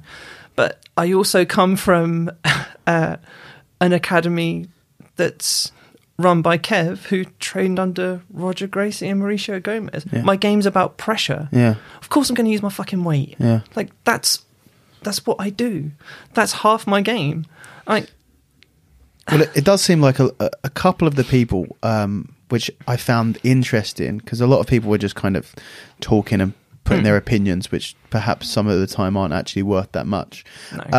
Um, a couple of people posted who were women that you've competed against, yes. and both times they were they were kind of pissed off. Mm. But then when it came down to it, they seemed to be that they were pissed off because they were put against someone 20 kilos heavier than them, not pissed off because they were going against a trans person. Yeah. Um, I'm not sure whether that is legitimate and whether they are just saying that they wouldn't have minded if you were the same weight as them but a trans person and they're kind of to kind of uh, take any so so so no one's saying that they're transphobic or anything like that or Yeah. saying anything I, i'm not sure whether that's the case um but that was that was interesting because they were kind of making this big thing about you being trans is kind of the only factor that makes a woman your size which Hmm. is ridiculous because Yeah. there are There are bigger women than you. much bigger Yeah. much bigger Mm-hmm. which kind of brings to to some of the uh, other subjects that i wanted to get your opinion on Go for it. you get someone like Gabi Garcia Yeah. Okay. Now here's the thing, because you're talking about kind of the advantages that you have to, for for for having that kind of testosterone as you were, uh, you know, for 28 years or whatever. Um, people argue the main arguments are that you have a slightly different different muscle fiber kind of composition. Uh, uh, that in generally your bone structure is different, and that's something that won't change from um, your your the hormones that you're taking. That you already have kind of uh, stronger, thicker ligaments and tendons, and therefore you're able to p- produce more force and stuff like that. Um, which is fair enough, and I think that's the problem that most people have is that you you know, and would you agree that you do have obviously you have a lot of disadvantages for transitioning. You have disadvantages now that if you were a cis woman, you would even if you were your size as a cis woman, you wouldn't have those disadvantages. Yeah. Kind of all of the crazy shit that's going on with your hormonal system um, is affecting you in negative ways. But then you do have some, or people would argue that you would have some positives such as bone structure, muscle density, tendon and ligament strength, and stuff like that. Right? Right. So the bone structure argument. Yeah. Um, males and females tend to differ in three or four ways. Um, mainly the jaw, shoulders, hips, and hands. Mainly, like the and like shoulders. I can understand there being Yeah. an argument for. Like I use my shoulders a lot. They're quite broad, um, but I've seen broader Yeah. on um, cis women. Yeah, no, I, I don't think anyone anyone can yeah. make the argument that you're the biggest woman. You know, No, that, that- that's ridiculous. um, you have Gabby Goss. Have you ever met Gabby Gossier? I've not met her. She's I've fuck- seen pictures. She's fucking huge. Yeah, She's like, huge. Have you met her? Yeah. I saw. I saw her. The first time I saw her, she was at the um, World Championships, and Sergio Moraes had just beaten Kron or someone, or maybe the year afterwards when he won the world uh, again. Um, he came off the mat, and he's like a big. He's like a middleweight, but he's a big dude, shredded dude. And she picked him up and hugged him like he was a baby. that she was about to put to sleep. It was ridiculous. Have you seen was the picture ridiculous. of her standing next to Roger? Yeah. Did you see? Did you see her last uh, MMA fight? Because like she used to be a big, you know, she used to be pretty fat, Yeah. but now she's shredded. She's ripped. She looks. It's terrifying. She's Yeah. absolutely like, and we're going to get onto that in a little bit. But I want you to continue in it because I'm we're not going to come back. shredded. We are going to come back. I'm but Not that, not that. Something different. We're going to But come I'm back to not Gabby shredded. Garcia in a bit. But anyway, carry on with what you're saying. So. I can't remember what I was You're saying. talking about bone Ah, structure. okay, yeah. right. So yeah, like I have big hands. Um, that can that can probably be counted as an advantage. Like I don't know how it makes my grip any tighter. Like just ask Hayley. I I go for collar chokes Yeah. and like grabs all the time, and she's just like, "Get that off me! Yeah. get that off me!" Well, Stop actually, I, me." I don't. But I don't believe that um, having bigger hands makes your grip any stronger. I just No. believe that um, There's more surface area to pull away. uh, that that- that there's. I believe that the advantage that you have from bigger hands in grip, because I don't have particularly ha- big hands, um, which they're not small or anything. No, don't. No, no, no. They're not that small. Come on, come on. They're just not massive hands. They're not massive hands. Um, uh, what the only advantage is like if you're grabbing onto a wrist or something like that, like you'll be able to wrap all the way around. Mm. Yeah. Whether someone with much shorter fingers can are not going to be able to That's wrap all I the was way around. saying So, to like, Hayley earlier on. Kind of open hand supported strength is kind of the Yeah. main advantage that you have from bigger hands. But in terms of, you know, I'm sure there's some disadvantages from the length of the actual levers Mm. uh, and, and, and kind of how much they have to stretch. Just like if you have a shorter arm, you're going to be stronger at moving weight around with those shorter arms than if you have very long, lanky arms. So I think there's a little bit of both. Mm. Yeah. But I understand why people would see that as an advantage. In some ways, it definitely is. Yeah. But like I have long arms, I've got long legs. I'm very Neanderthalic in stature. Um however, I also I've competed in two or three absolute divisions in the female category. And do you want to know the people I find it hardest to fight against? The smaller people. the fucking smaller ones. Yeah, I find it harder to fight smaller people as well. Um, like there's a girl who we train with, uh, who is the loveliest, most wonderful person you could ever hope to meet, but she's a fucking savage. like, I, I get her to side control. I try to mount. I'm in half guard. I I try to um, control her in side control. There's a knee on my chest. I'm like, where are these knees coming from? Mm. She's like, I've got two in the back pocket. Just I need to I need to keep a few spare just Yeah. in case. Yeah. The tiny little hands get in. I wish I, I wish I had some spare knees. I could do Well, with those right exactly, exactly. We all wish we had them. I've just got like a pocket like around the back of my knee. Yeah. I, I opted for that rather than the spare ones. Yeah. idiot. That's what I am. Yeah. But like, they're always the most difficult for Yeah. me to handle because where I'm quite large, it's very difficult for To me to get up that small. space. Yes. Yeah. Yes. So I've had more trouble with smaller people in competition than I have with larger people. Like, um, I've had like I finished most of my fights with submission. All of my fights this year I finished with submission. All right. Um, all right. Bragging about it. Yeah. Okay. No. but I've only experienced one fight where I felt like there was absolutely no resistance. Sure. Like I finished one of my fights in 20 seconds Wow. and it was literally just trip, side control, Americana. Like there was nothing to the fight. I'd never experienced anything like that before. Yeah. And like, I find a lot of jujitsu is about what you're putting into it. If if it's not something that you're feeling on the day, then it's going to have a massive impact on how you perform. Yeah. Like, but then I also have like that was against a two stripe white belt. I've also gone against like no stripe white belts who are fucking tenacious mm-hmm. and like they really push you to your limits and like really tough fights and then like even those ones are just about finished like honestly i tried to finish all my fights simply because i saw an interview with roger gracie and i was like yeah Yeah. where he's like that. yeah that Yeah. interview Yeah. and I was like, yeah, like I, I want I want to finish my fights. That's like because it's not about I know I say I talk about winning, but for me, it's not about winning or losing. It's about challenging myself, Sure. and that's my challenge. I want to challenge myself to enter these competitions and fight against like the female competitors that we have now are literally amazing. Like I I literally have nothing bad to say about any of the people that I've Yeah. gone against. Like every time I've fought someone, at the end it's always been that was amazing. That was a great role. I really loved that. I, I've never had any negativity on or off the mats from people Mm. like at competitions because everyone's just so hyped to be there. Yeah.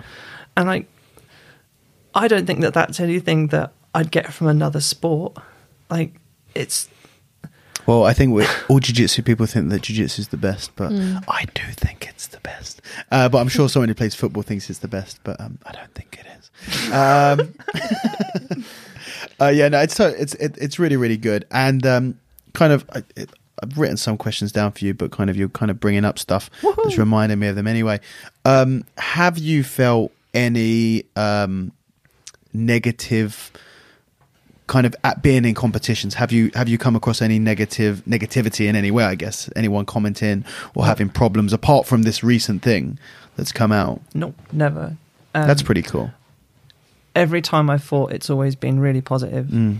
um, like I say, everyone is just happy to have the experience Yeah. of rolling against anyone. Yeah. That's that's always been my experience until uh, this. wednesday yeah yeah, and like that was one of the reasons why I I, I think I messaged Hayley and I was like, yeah, so I can't compete anymore because I go to a lot of competitions on my own, mm. And now I'm like, right, so I do, you, can't. do you do you feel like now from wednesday um you're now a target yeah well that's how i felt and like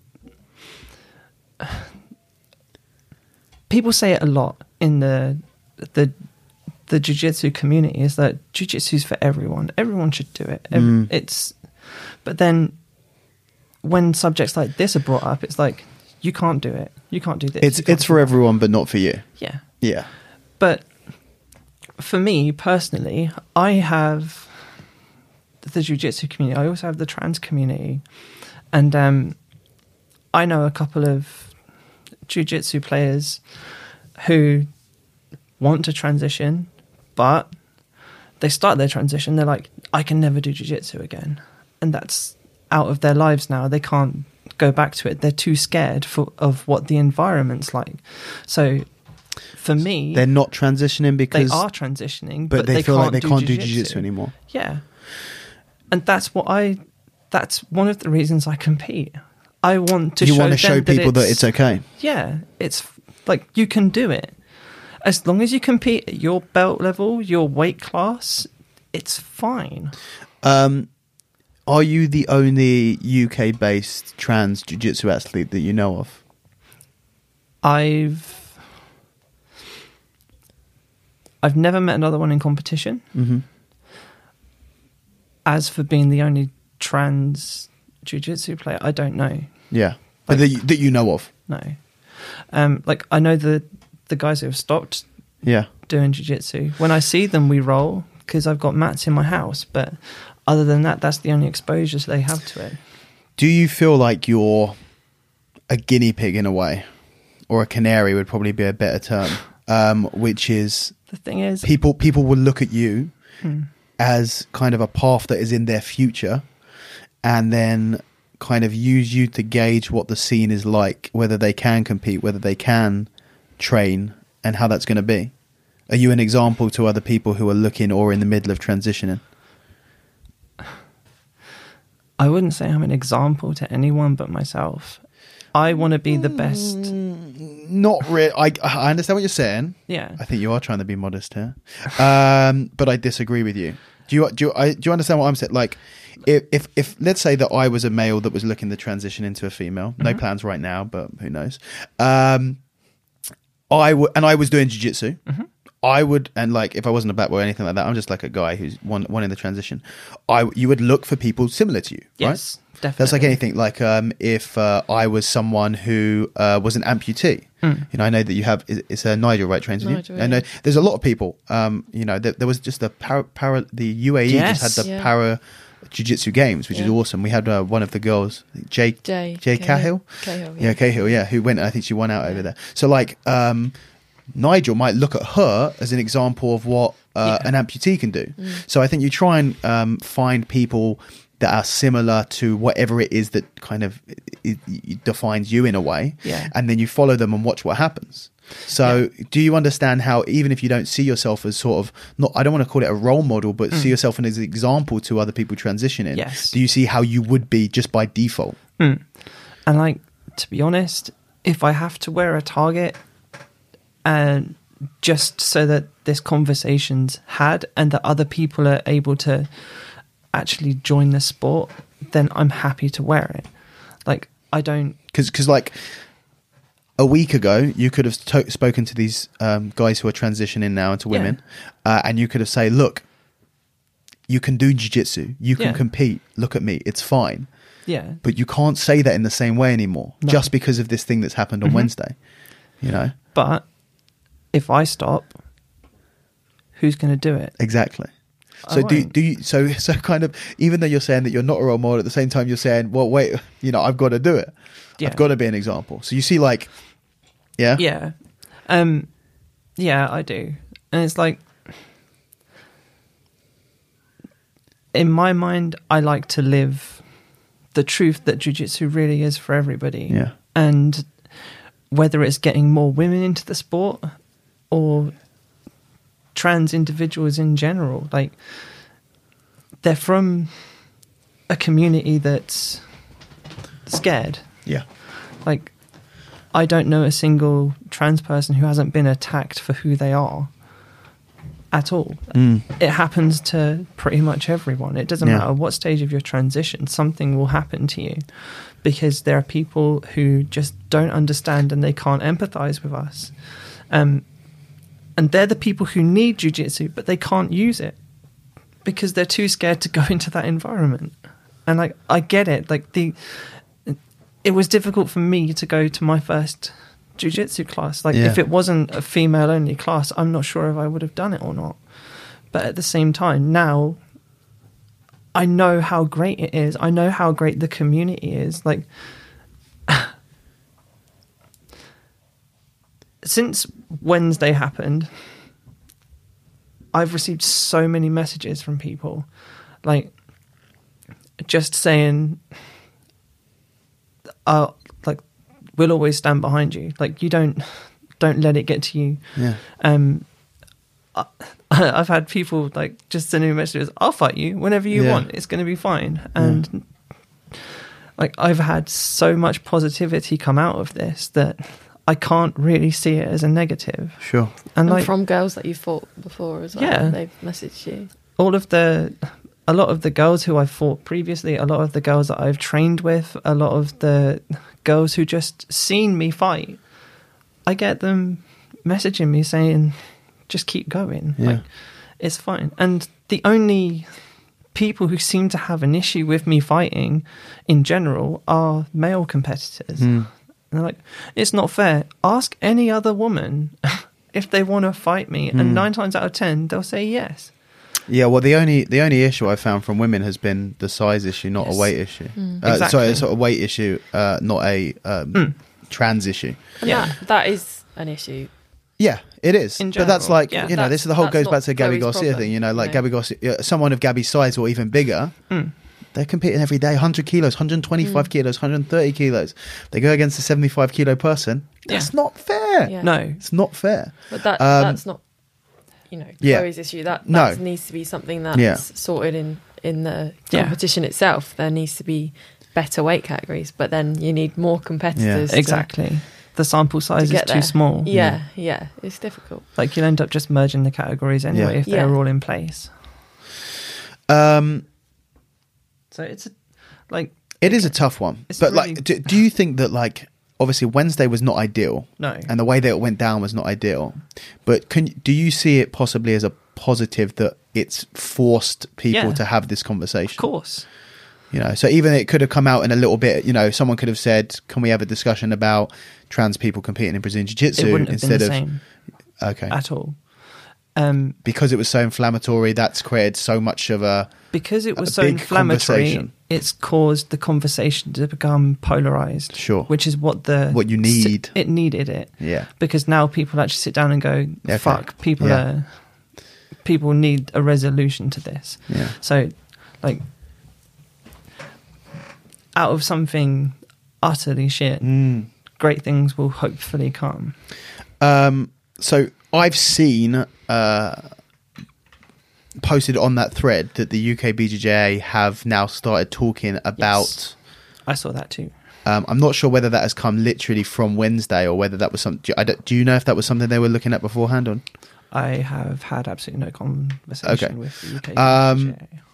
If if they if they were talking about that before Wednesday, then fair play to them. Yeah. Uh, for kind of having already been a little bit ahead of the game there. Hmm. Um, so they're talking about coming up with some regulations about uh, trans people competing in in in you know UK BJJ tournaments, Mm-hmm. kind of as a regulatory body. My question for you is, if you could write those rules for the UK BJJ, Mm. what would that rule book look like? You putting me on the spot now. That's what I meant to do, right? Yeah. Um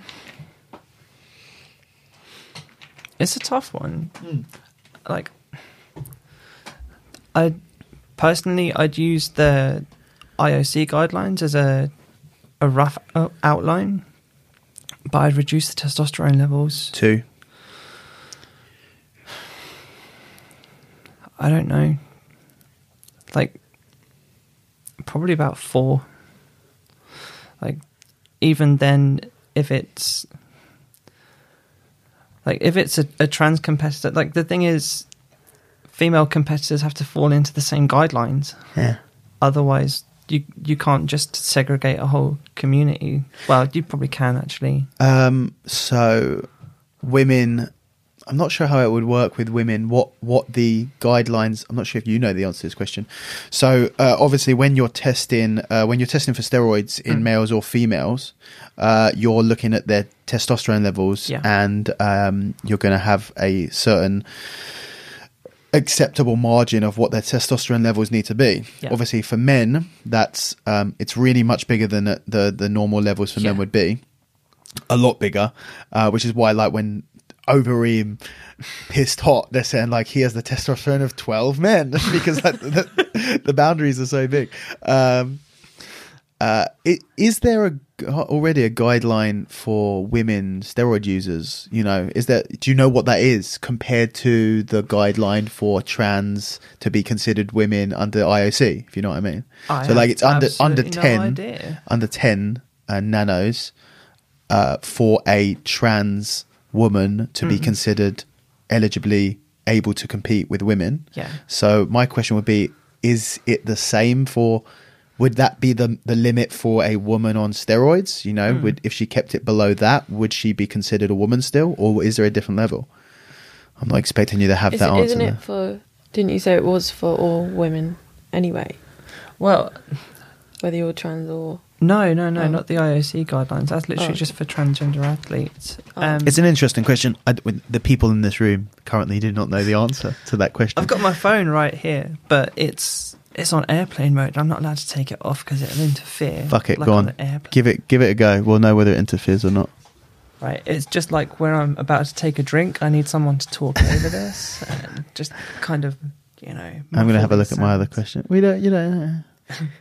Uh, You can oh, ask me other questions while I'm looking it up. I- I've lost them. Wait, I've got them. I've got them somewhere else. Don't worry. I've got them. Um. Well, I was going to kind of move on to another similar question, which was about women and testosterone levels. So you having the answer that you know having something there is going to kind of be connected.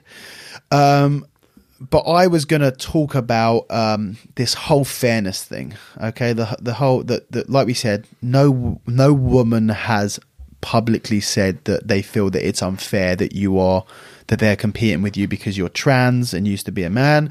They're saying that it's unfair because you're bigger than them, which is fair enough. The men, however, are arguing that no, the the going through a male adulthood gives you a huge advantage that you'll never lose, such as the bone structure, such as the muscles, such as the connective tissue, and stuff like that.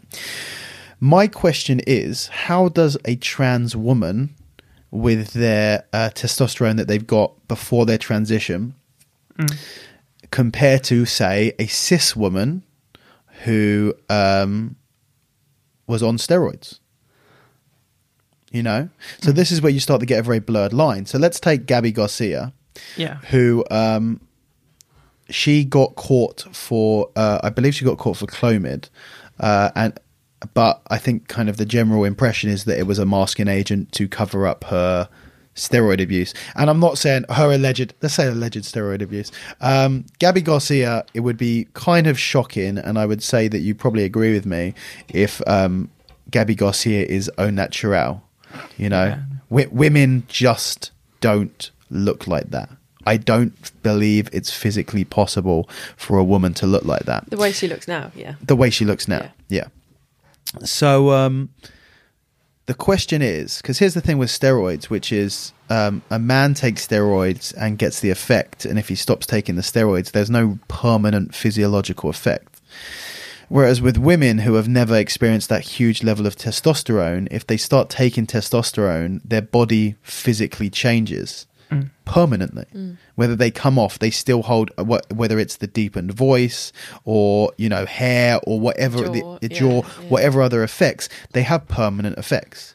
Therefore, what would be the difference between a um, a trans woman who went through natural puberty as a male and a cis woman who went through, if you want to call it, for lack of a better expression, a virtual puberty as a male by taking testosterone, taking steroids when they're a female.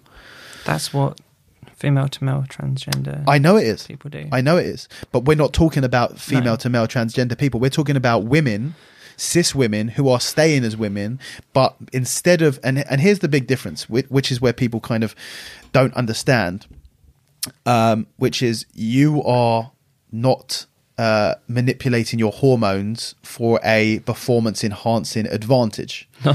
Nor is a um, nor is a cis woman transitioning into not a cis woman, nor is a trans man who has transitioned from a woman. They are not taking testosterone for a performance enhancer. They're take, taking testosterone for as a lifestyle choice. You know, so there's a big difference between a, a woman becoming a man and taking testosterone for that reason, and a woman competing as a woman taking testosterone to Yeah. be the world's best or the world's strongest or the biggest or body whatever. But but you know, would someone have a problem competing against uh, person A? Let's say Hayley, you decide that you you know you you decide you're going to take it to the next level, and uh, as jacked as you are now, you decide you're going to take it to the next level, and you start taking you start taking steroids, okay, and you get some of the effects that would be similar to a woman transitioning into a How man. could you? we were friends. Uh, um, you do this for a couple of years, and then you come off with that testosterone. How would women feel be uh, competing against you at, at that point? You know, Yeah. so it's kind of an interesting question. What was your, what, you know, how would you feel about that, or how do you feel that other people would react to the similar sort of thing? I think that's where a lot of the issues with the the current um, issues in that thread were, because like they talk about residual um, performance enhancers, and like like I said, once the the bones are fused, they don't change again. So Yeah. it's like I have uh, a larger jaw, broader shoulders, narrower hips, and bigger hands. Um, like they're all kind of advantageous in a way, but it's about using them. That's what I've found. Like saying that I can enter any competition and win, like that's not true. Like I've got losses on my record. How Yeah. how, how is it true? And like I can fight Hayley in the gym and she'll just f- dominate me for the whole Yeah. five minutes. Like that's what she does. She's an animal. Like I know she looks Thank you. calm, but underneath that exterior is a rabid wolverine waiting to claw its way out and into your eyes. But um, That would be an illegal technique. Yeah. I don't know. If the ref didn't see it, She's it, a it's all smooth right. talker as well. That's her okay, problem. Okay. Um, but yeah, like I can't, I can't profess to to know the answer to that question Mm. because I, I think it's just like an just like- interesting topic to think about, Yeah. really. You know, Yeah. because I no one would have any problem. Like no one would would like no one's ever said I'm not going to fight. I don't want to fight that girl Mm. because I know that she was on steroids a year ago. she was on steroids ten years ago. I can't You know, or, or she's on steroids now. Yeah. You know, Mm. that's not like not even a question that people really ask. Um,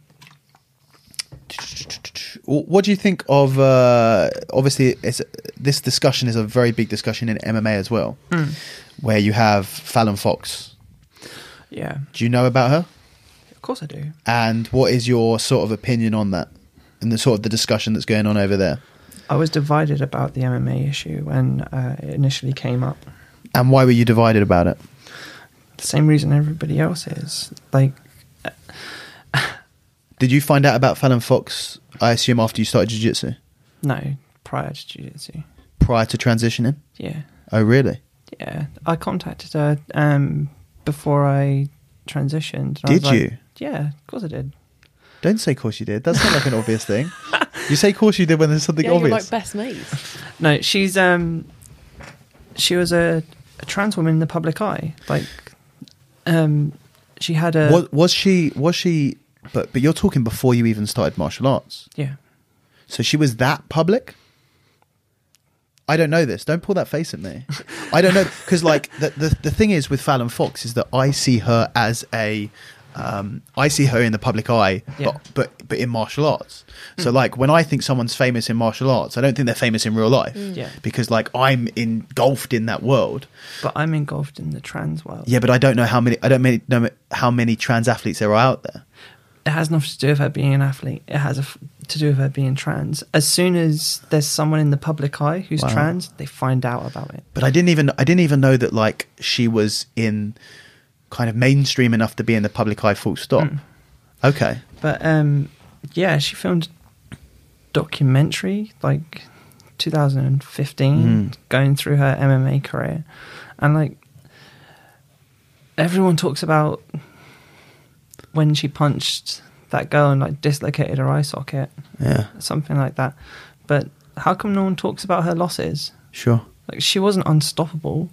Like she still suffered the same effects I did, Yeah. but she did what any person uh, competing at that level did and fucking trained her ass off. Mm. Like It's yeah. People It's- say like like women don't knock out other women. Yeah. yeah, they do. Yeah. But like, when it comes to com- competitive sports, it's really difficult because the line is blurred Mm. between what's earned through training and, And what's given earned- naturally. Yeah. Yes. Exactly. And then like. As a given, there's no such thing as physical equality. Like, that's just it's an impossibility. It's why we have the Olympics. Like I'm never going to compete at an Olympic level. I didn't train since I was 5 years old. Yeah. Like it's like people who train and work for it, their body evolves to accommodate that level of stress in their lives. Yeah. And like uh Fallon was in I think it was the Marines before she joined before she took on MMA and like she had that level of Post experience. post transition. She was in the Marines no no prior prior. so she was over in the Marines or the Air Force, Okay. and like she left that army career. She had a kid, and then she started her transition, and then um, she really got into MMA through one of her clubs, and they set up like fights for her to go on and do, and like she didn't disclose her trans status. Um, and then had these fights, and then nobody had an issue with it when she was competing and winning and losing. But then as soon as She went on a tear. She, as soon as she went on a tear, then it became like you know. Hmm. As soon as she started be- beating everyone, then it became an issue. yeah, and that's where the issue lies. You because no one knows whether she was winning because she's trans or because she trained for Yeah. it. Like that's that's the blurred line.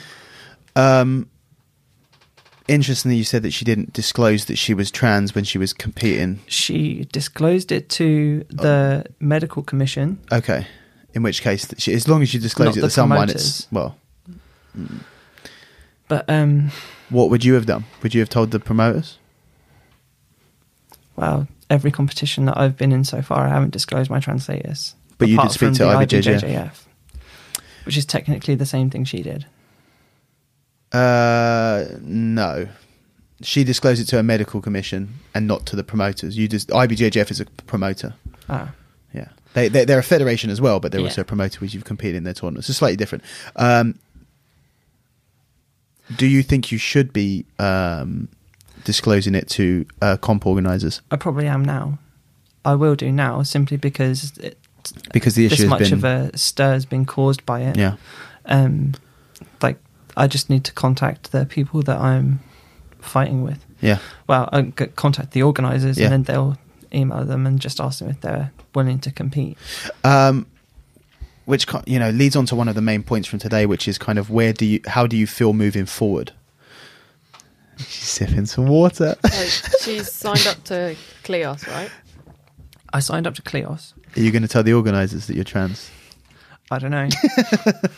I don't know. I've heard they're pretty petty. So, um, but no, that is something that I was going to talk to you about after this anyway. Okay. Um, so yeah, I need to speak to them, but I'm also signed up for the um, Manchester All Stars Pro Open the day after. I'm signed up for all of the BJJ 24 seven um, competitions apart from Liverpool, which I think is going to be after my surgery. Um, the British Open, I'm signed up for the what is it? The the Gi Pro Open. And, and a No wonder you don't disclose it. It must be a pain in the ass talking to like 20 different organisers. and saying the exact same fucking thing over and over again. I don't understand what this is. Um, okay, so so obviously, you know, it's good to hear that uh, um, you you haven't decided that you can't compete at all. Um, are you going to be doing anything differently? Like you kind of already briefly mentioned that you'll disclose to the organisers. You're going to be doing anything else differently from you know post Wednesday? Sounding like it's this ominous day since the incident. Um, I don't know. Like I said, I'm I'm more worried for myself now, simply because of Wednesday. So I don't think I'd be comfortable traveling and competing on my Sure. own anymore. So I'll always try and have someone with me, and if I can't have anyone with me, I just won't compete. I'll call the organisers and Yeah. tell them I won't make it. But um, which is which is sad in a little way. yeah, but I just don't want a repeat of what happened before, where someone disagreed with either something I've said on here or like me competing in general or anything like that, and then catching me on my way to my car. Yeah. like it just takes one person to make it shit. Yeah, So I'd not rather have it. people. No, no, me. uh, it makes sense. It makes Hmm. sense. Um, yeah. What else you say? I don't know. I say a lot of things. I know. I know. Can't stop talking. That's all right. Luckily, so many words in my head. the podcast doesn't work with people who don't talk very much, unfortunately. Um, so Can I what? just give one word answers? yes. I'm going to ask you. I'm going, I'm going to wait for you to sip that water, and then I'm going to put it down then. uh, no, no, go for it. Go for it now. Go for it. Go. No, I'll because go. I'm not going to talk. Don't worry. no, Don't 'cause worry. I need a Sure. wee, and I don't Okay. want to. I don't want to. I'm going to have to talk. I'm going to have to talk. For it. Do you want to go for it? Do you want? We can do a toilet break. Nah, nah, nah, Sure? nah, Keep going. Keep Okay. going. Um, one of the questions that I was kind of really interested in asking was um, about, and I'm sure it's a question that you get a fair amount. Hang on a second. I need to fasten my seatbelt. Strap myself in for this. Uh, no, you don't. It's okay. Uh, it's about um, Caitlyn Jenner.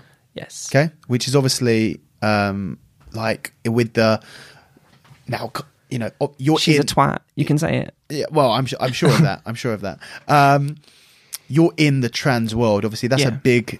Uh, which is kind of why when when we're talking about Fallon Fox, you're like, of course I know, you know, all of that stuff. You're saying that because you are immersed in the trans world. Mm-hmm. You know, I'm like, I'm not. I'm sure you probably are more than I am, but but but you know, still not as much as Chloe's going to be. Um, so that for you must have been crazy, right? Like uh, that. That's like the biggest thing. That must have been the biggest thing that's happened to the trans community Ever. ever. Yeah. Um. So, when Caitlyn came out, it was a big deal for the community because that's a level of ex- a level of exposure it's never we've seen never before. had. Yeah. Um, like it's it's good and bad, as with most things to do with trans uh, issues. Um, it exposed a community which, up until that point, had been fairly Underground. yeah Yeah. and because we've been exposed so many questions have been asked like the whole fucking bathroom thing like for Yeah. 20 30 years before that trans people have used the bathroom without incident Yeah. but now there's legislation around it Gender neutral bathrooms. no i mean like Oh, like I know I know trans people who refuse to go to the bathroom because they're too scared. Oh. Even in this country, this country there are no laws around who can use which bathroom, but people police them of their own accord. yeah. And it's it's so fucking stupid. So pe- pe- people, trans people are scared to go- scared to go into bathrooms now Yeah. in case they're going to be policed. But um So that's that's a negative. That's something that's come up. Like that's exposure and, a, and kind of a question that's been posed Yeah. uh, because of that. You know, because of the Kyle Jenner, uh, Caitlyn Jenner. Sorry, Hmm. um, it's been it's a question that's been asked because of that, and now because of that, people are having people are thinking about it. Whereas, Yeah. but but for, for for for decades, it just happened and nobody even knew about it yeah, no Yeah. one even cared. because it like realistically, like that's not an issue. Yeah. That's like the dumbest. Yeah. That that's like the dumbest thing ever. Yeah. like I really do think like the whole like, it's like, uh, oh, do you really want this person going into the bathroom with Yeah. your daughters? yeah What do you think I'm doing in the bathroom? yeah yeah Like, I'm going in there for the same reason everybody else is. yeah. It's really it is really the most bizarre argument that I've ever heard in my life. But that's a whole nother question. Yeah. So go on, carry on anyway. You've made me forget what I was going to Oh, say again. just Kate, Ka- Caitlyn Jenner and all of that stuff, exposure and Right, goods so- and bads. um, Caitlyn Jenner has been, in my opinion, more of a hindrance than a help on the Oh, trans really? community. Um, I really don't like her. Like, she's such a fucking twat. Yeah. Um, she goes on the cover of Vanity Fair. Like, that's amazing. Yeah. Doesn't happen every day. Yeah. That level of exposure. Um, but for someone whose life has just been altered drastically, she was blissfully unaware of all of the issues that trans people face Sure. and she didn't educate herself and but the fact that she had money meant that she didn't have to deal with any of it so when she was asked for her thoughts and opinions on things She was like, "Oh, it's a breeze. It's so easy," you know.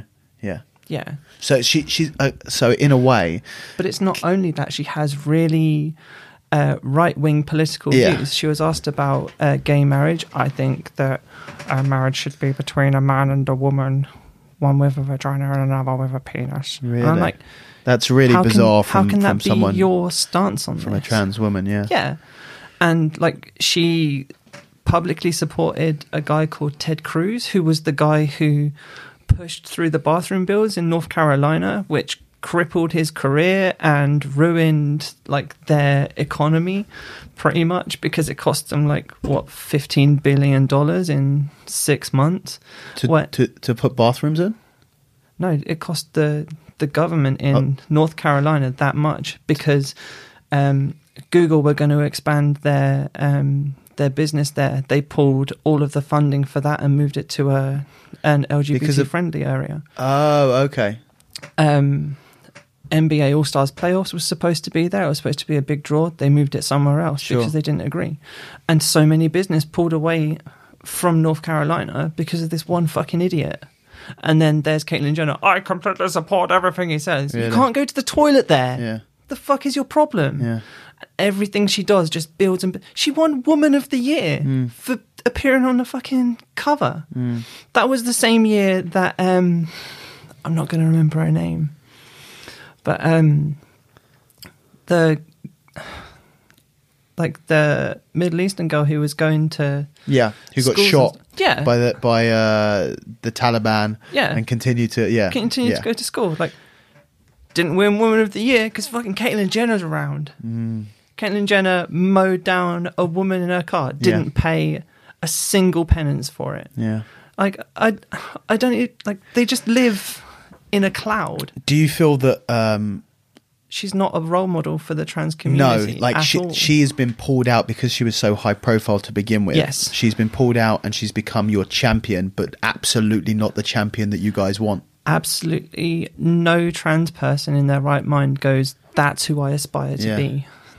Like there are so many other better people Yeah. suited for that role, but like you see pictures of her on social media surrounding herself with other trans people. All of those trans, pe- trans people are trying to give her the right information, Sure. and she's like, "Fuck that! I've got my own opinions." Yeah. Like you, you don't understand the harm you're doing by giving your opinion. Mm. Like, why not just stick to fact? Like, yeah, words cannot convey my disdain for that woman. I think you might be getting pretty close. I don't think you like her. No, Okay, yeah. I'm very close to saying a word I'm going to regret. Yeah, okay, we'll move on from there then. Um, that's kind of like, to be honest with you, I had I had a list of questions and we pretty much answered every single one of them just during the conversation anyway. That's shit hot. Yeah. Is there any about Rick and Morty? Uh, what's your favorite Rick and Morty episode? Um, oh, You're going to say Meeseeks and Destroy. um, I don't know. There's so many. Was the good- Meeseeks one the one with uh, the. I'm Mr. Meeseeks. Look at me. Was that the one with the uh, jelly bean mare? Yes. That's the same episode, right? With the- oh yes. So many people are going to be fused. Go watch Rick and Morty. Hayley. So many Hayley. people are going to do doing what Hayley's doing right now, which is like smiling uh, Go and watch. Rick and fucking Morty. like one of like my favorite episodes. Like Tiny Rick. Brilliant. Such a good episode. so good. They're all they're all amazing. They're all amazing. Um, so yeah, uh, we've kind of covered. Tiny Rick. I shouldn't have got you talking about Rick and Morty. Oh, and Roy. You? Wait. You went back to the carpet shop after you had cancer? What? Oh, so many references that people won't understand. Uh, okay, so kind of to finish off, um, is there anything? Because because you know we kind of get back to what we started with, which is the whole point of doing this in a way. Well, not you know what? I don't even want to say that the whole point of doing this was because of the incident on Wednesday. I don't want to say that because. Um, I I genuinely believe that I would have that we would have had this conversation regardless. Yeah. You know, at some point we would have had this conversation. I think that we, we struck now because you know while, whilst the iron's hot, it kind of really uh, it was the spark that kind of set it on fire. Yeah. Um, and it was important to have, like you said, you know, let's get this A done. couple of people have said to me, Are you sure you want to do this so soon? Yeah. I'm like, yeah, of course yeah, I do. yeah, yeah. It's got to be done soon. Yeah. You know, while people are still talking about it, thinking about it. Um, so kind of going back to that. Uh, what would you say kind of what is we obviously you said we've had this discussion and hopefully that's gonna you know and, and like I, i'm i'm not trying this this interview or this podcast is not trying to make anyone's mind up for them No. you know it's not trying to tell you that uh, trans people should be able to compete without issue it's not telling you that they shouldn't be allowed to compete without issue it's not trying to tell you what to think or tell you what it's only allow you know us having a discussion Yeah. to allow people to be a little bit more informed about uh, the situation before they can then make up their own decision. Some people may listen to this, and I'm sure many people will listen to this and still say, "I don't believe that you should be allowed to." You know, there are people saying that Yeah. either that you should be competing in the men's division or you should compete in a trans division. Good luck finding.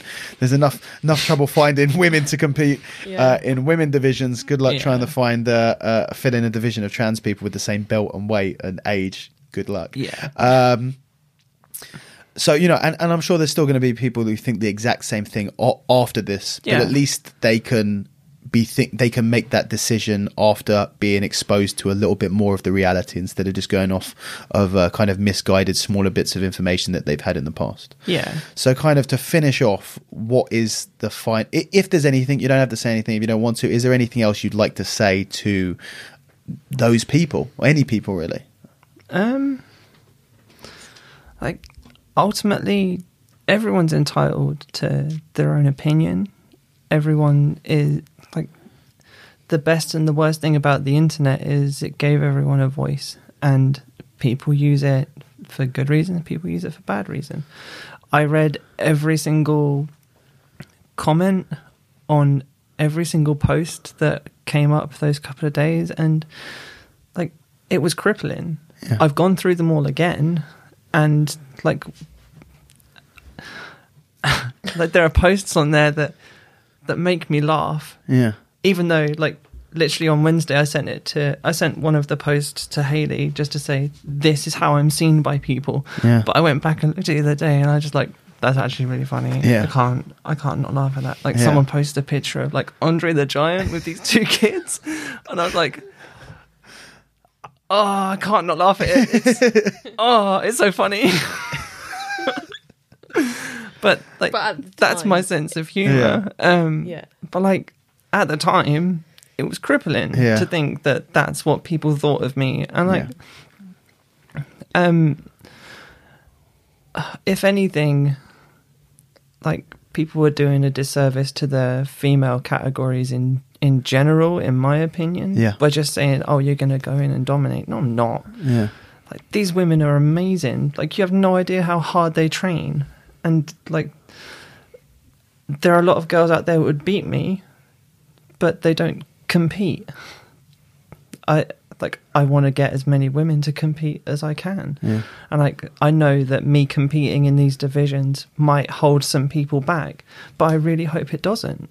Like I want to fight every woman because like that's just who I am. Like I don't I've never competed for medals. I, I compete to test myself and I compete to show people that it's okay to do so. Mm. Like that's it in my like for me. But like there's always going to be people who don't agree with me competing. There are always going to be people who stand behind me and say I have to compete. Mm. And people who just don't care.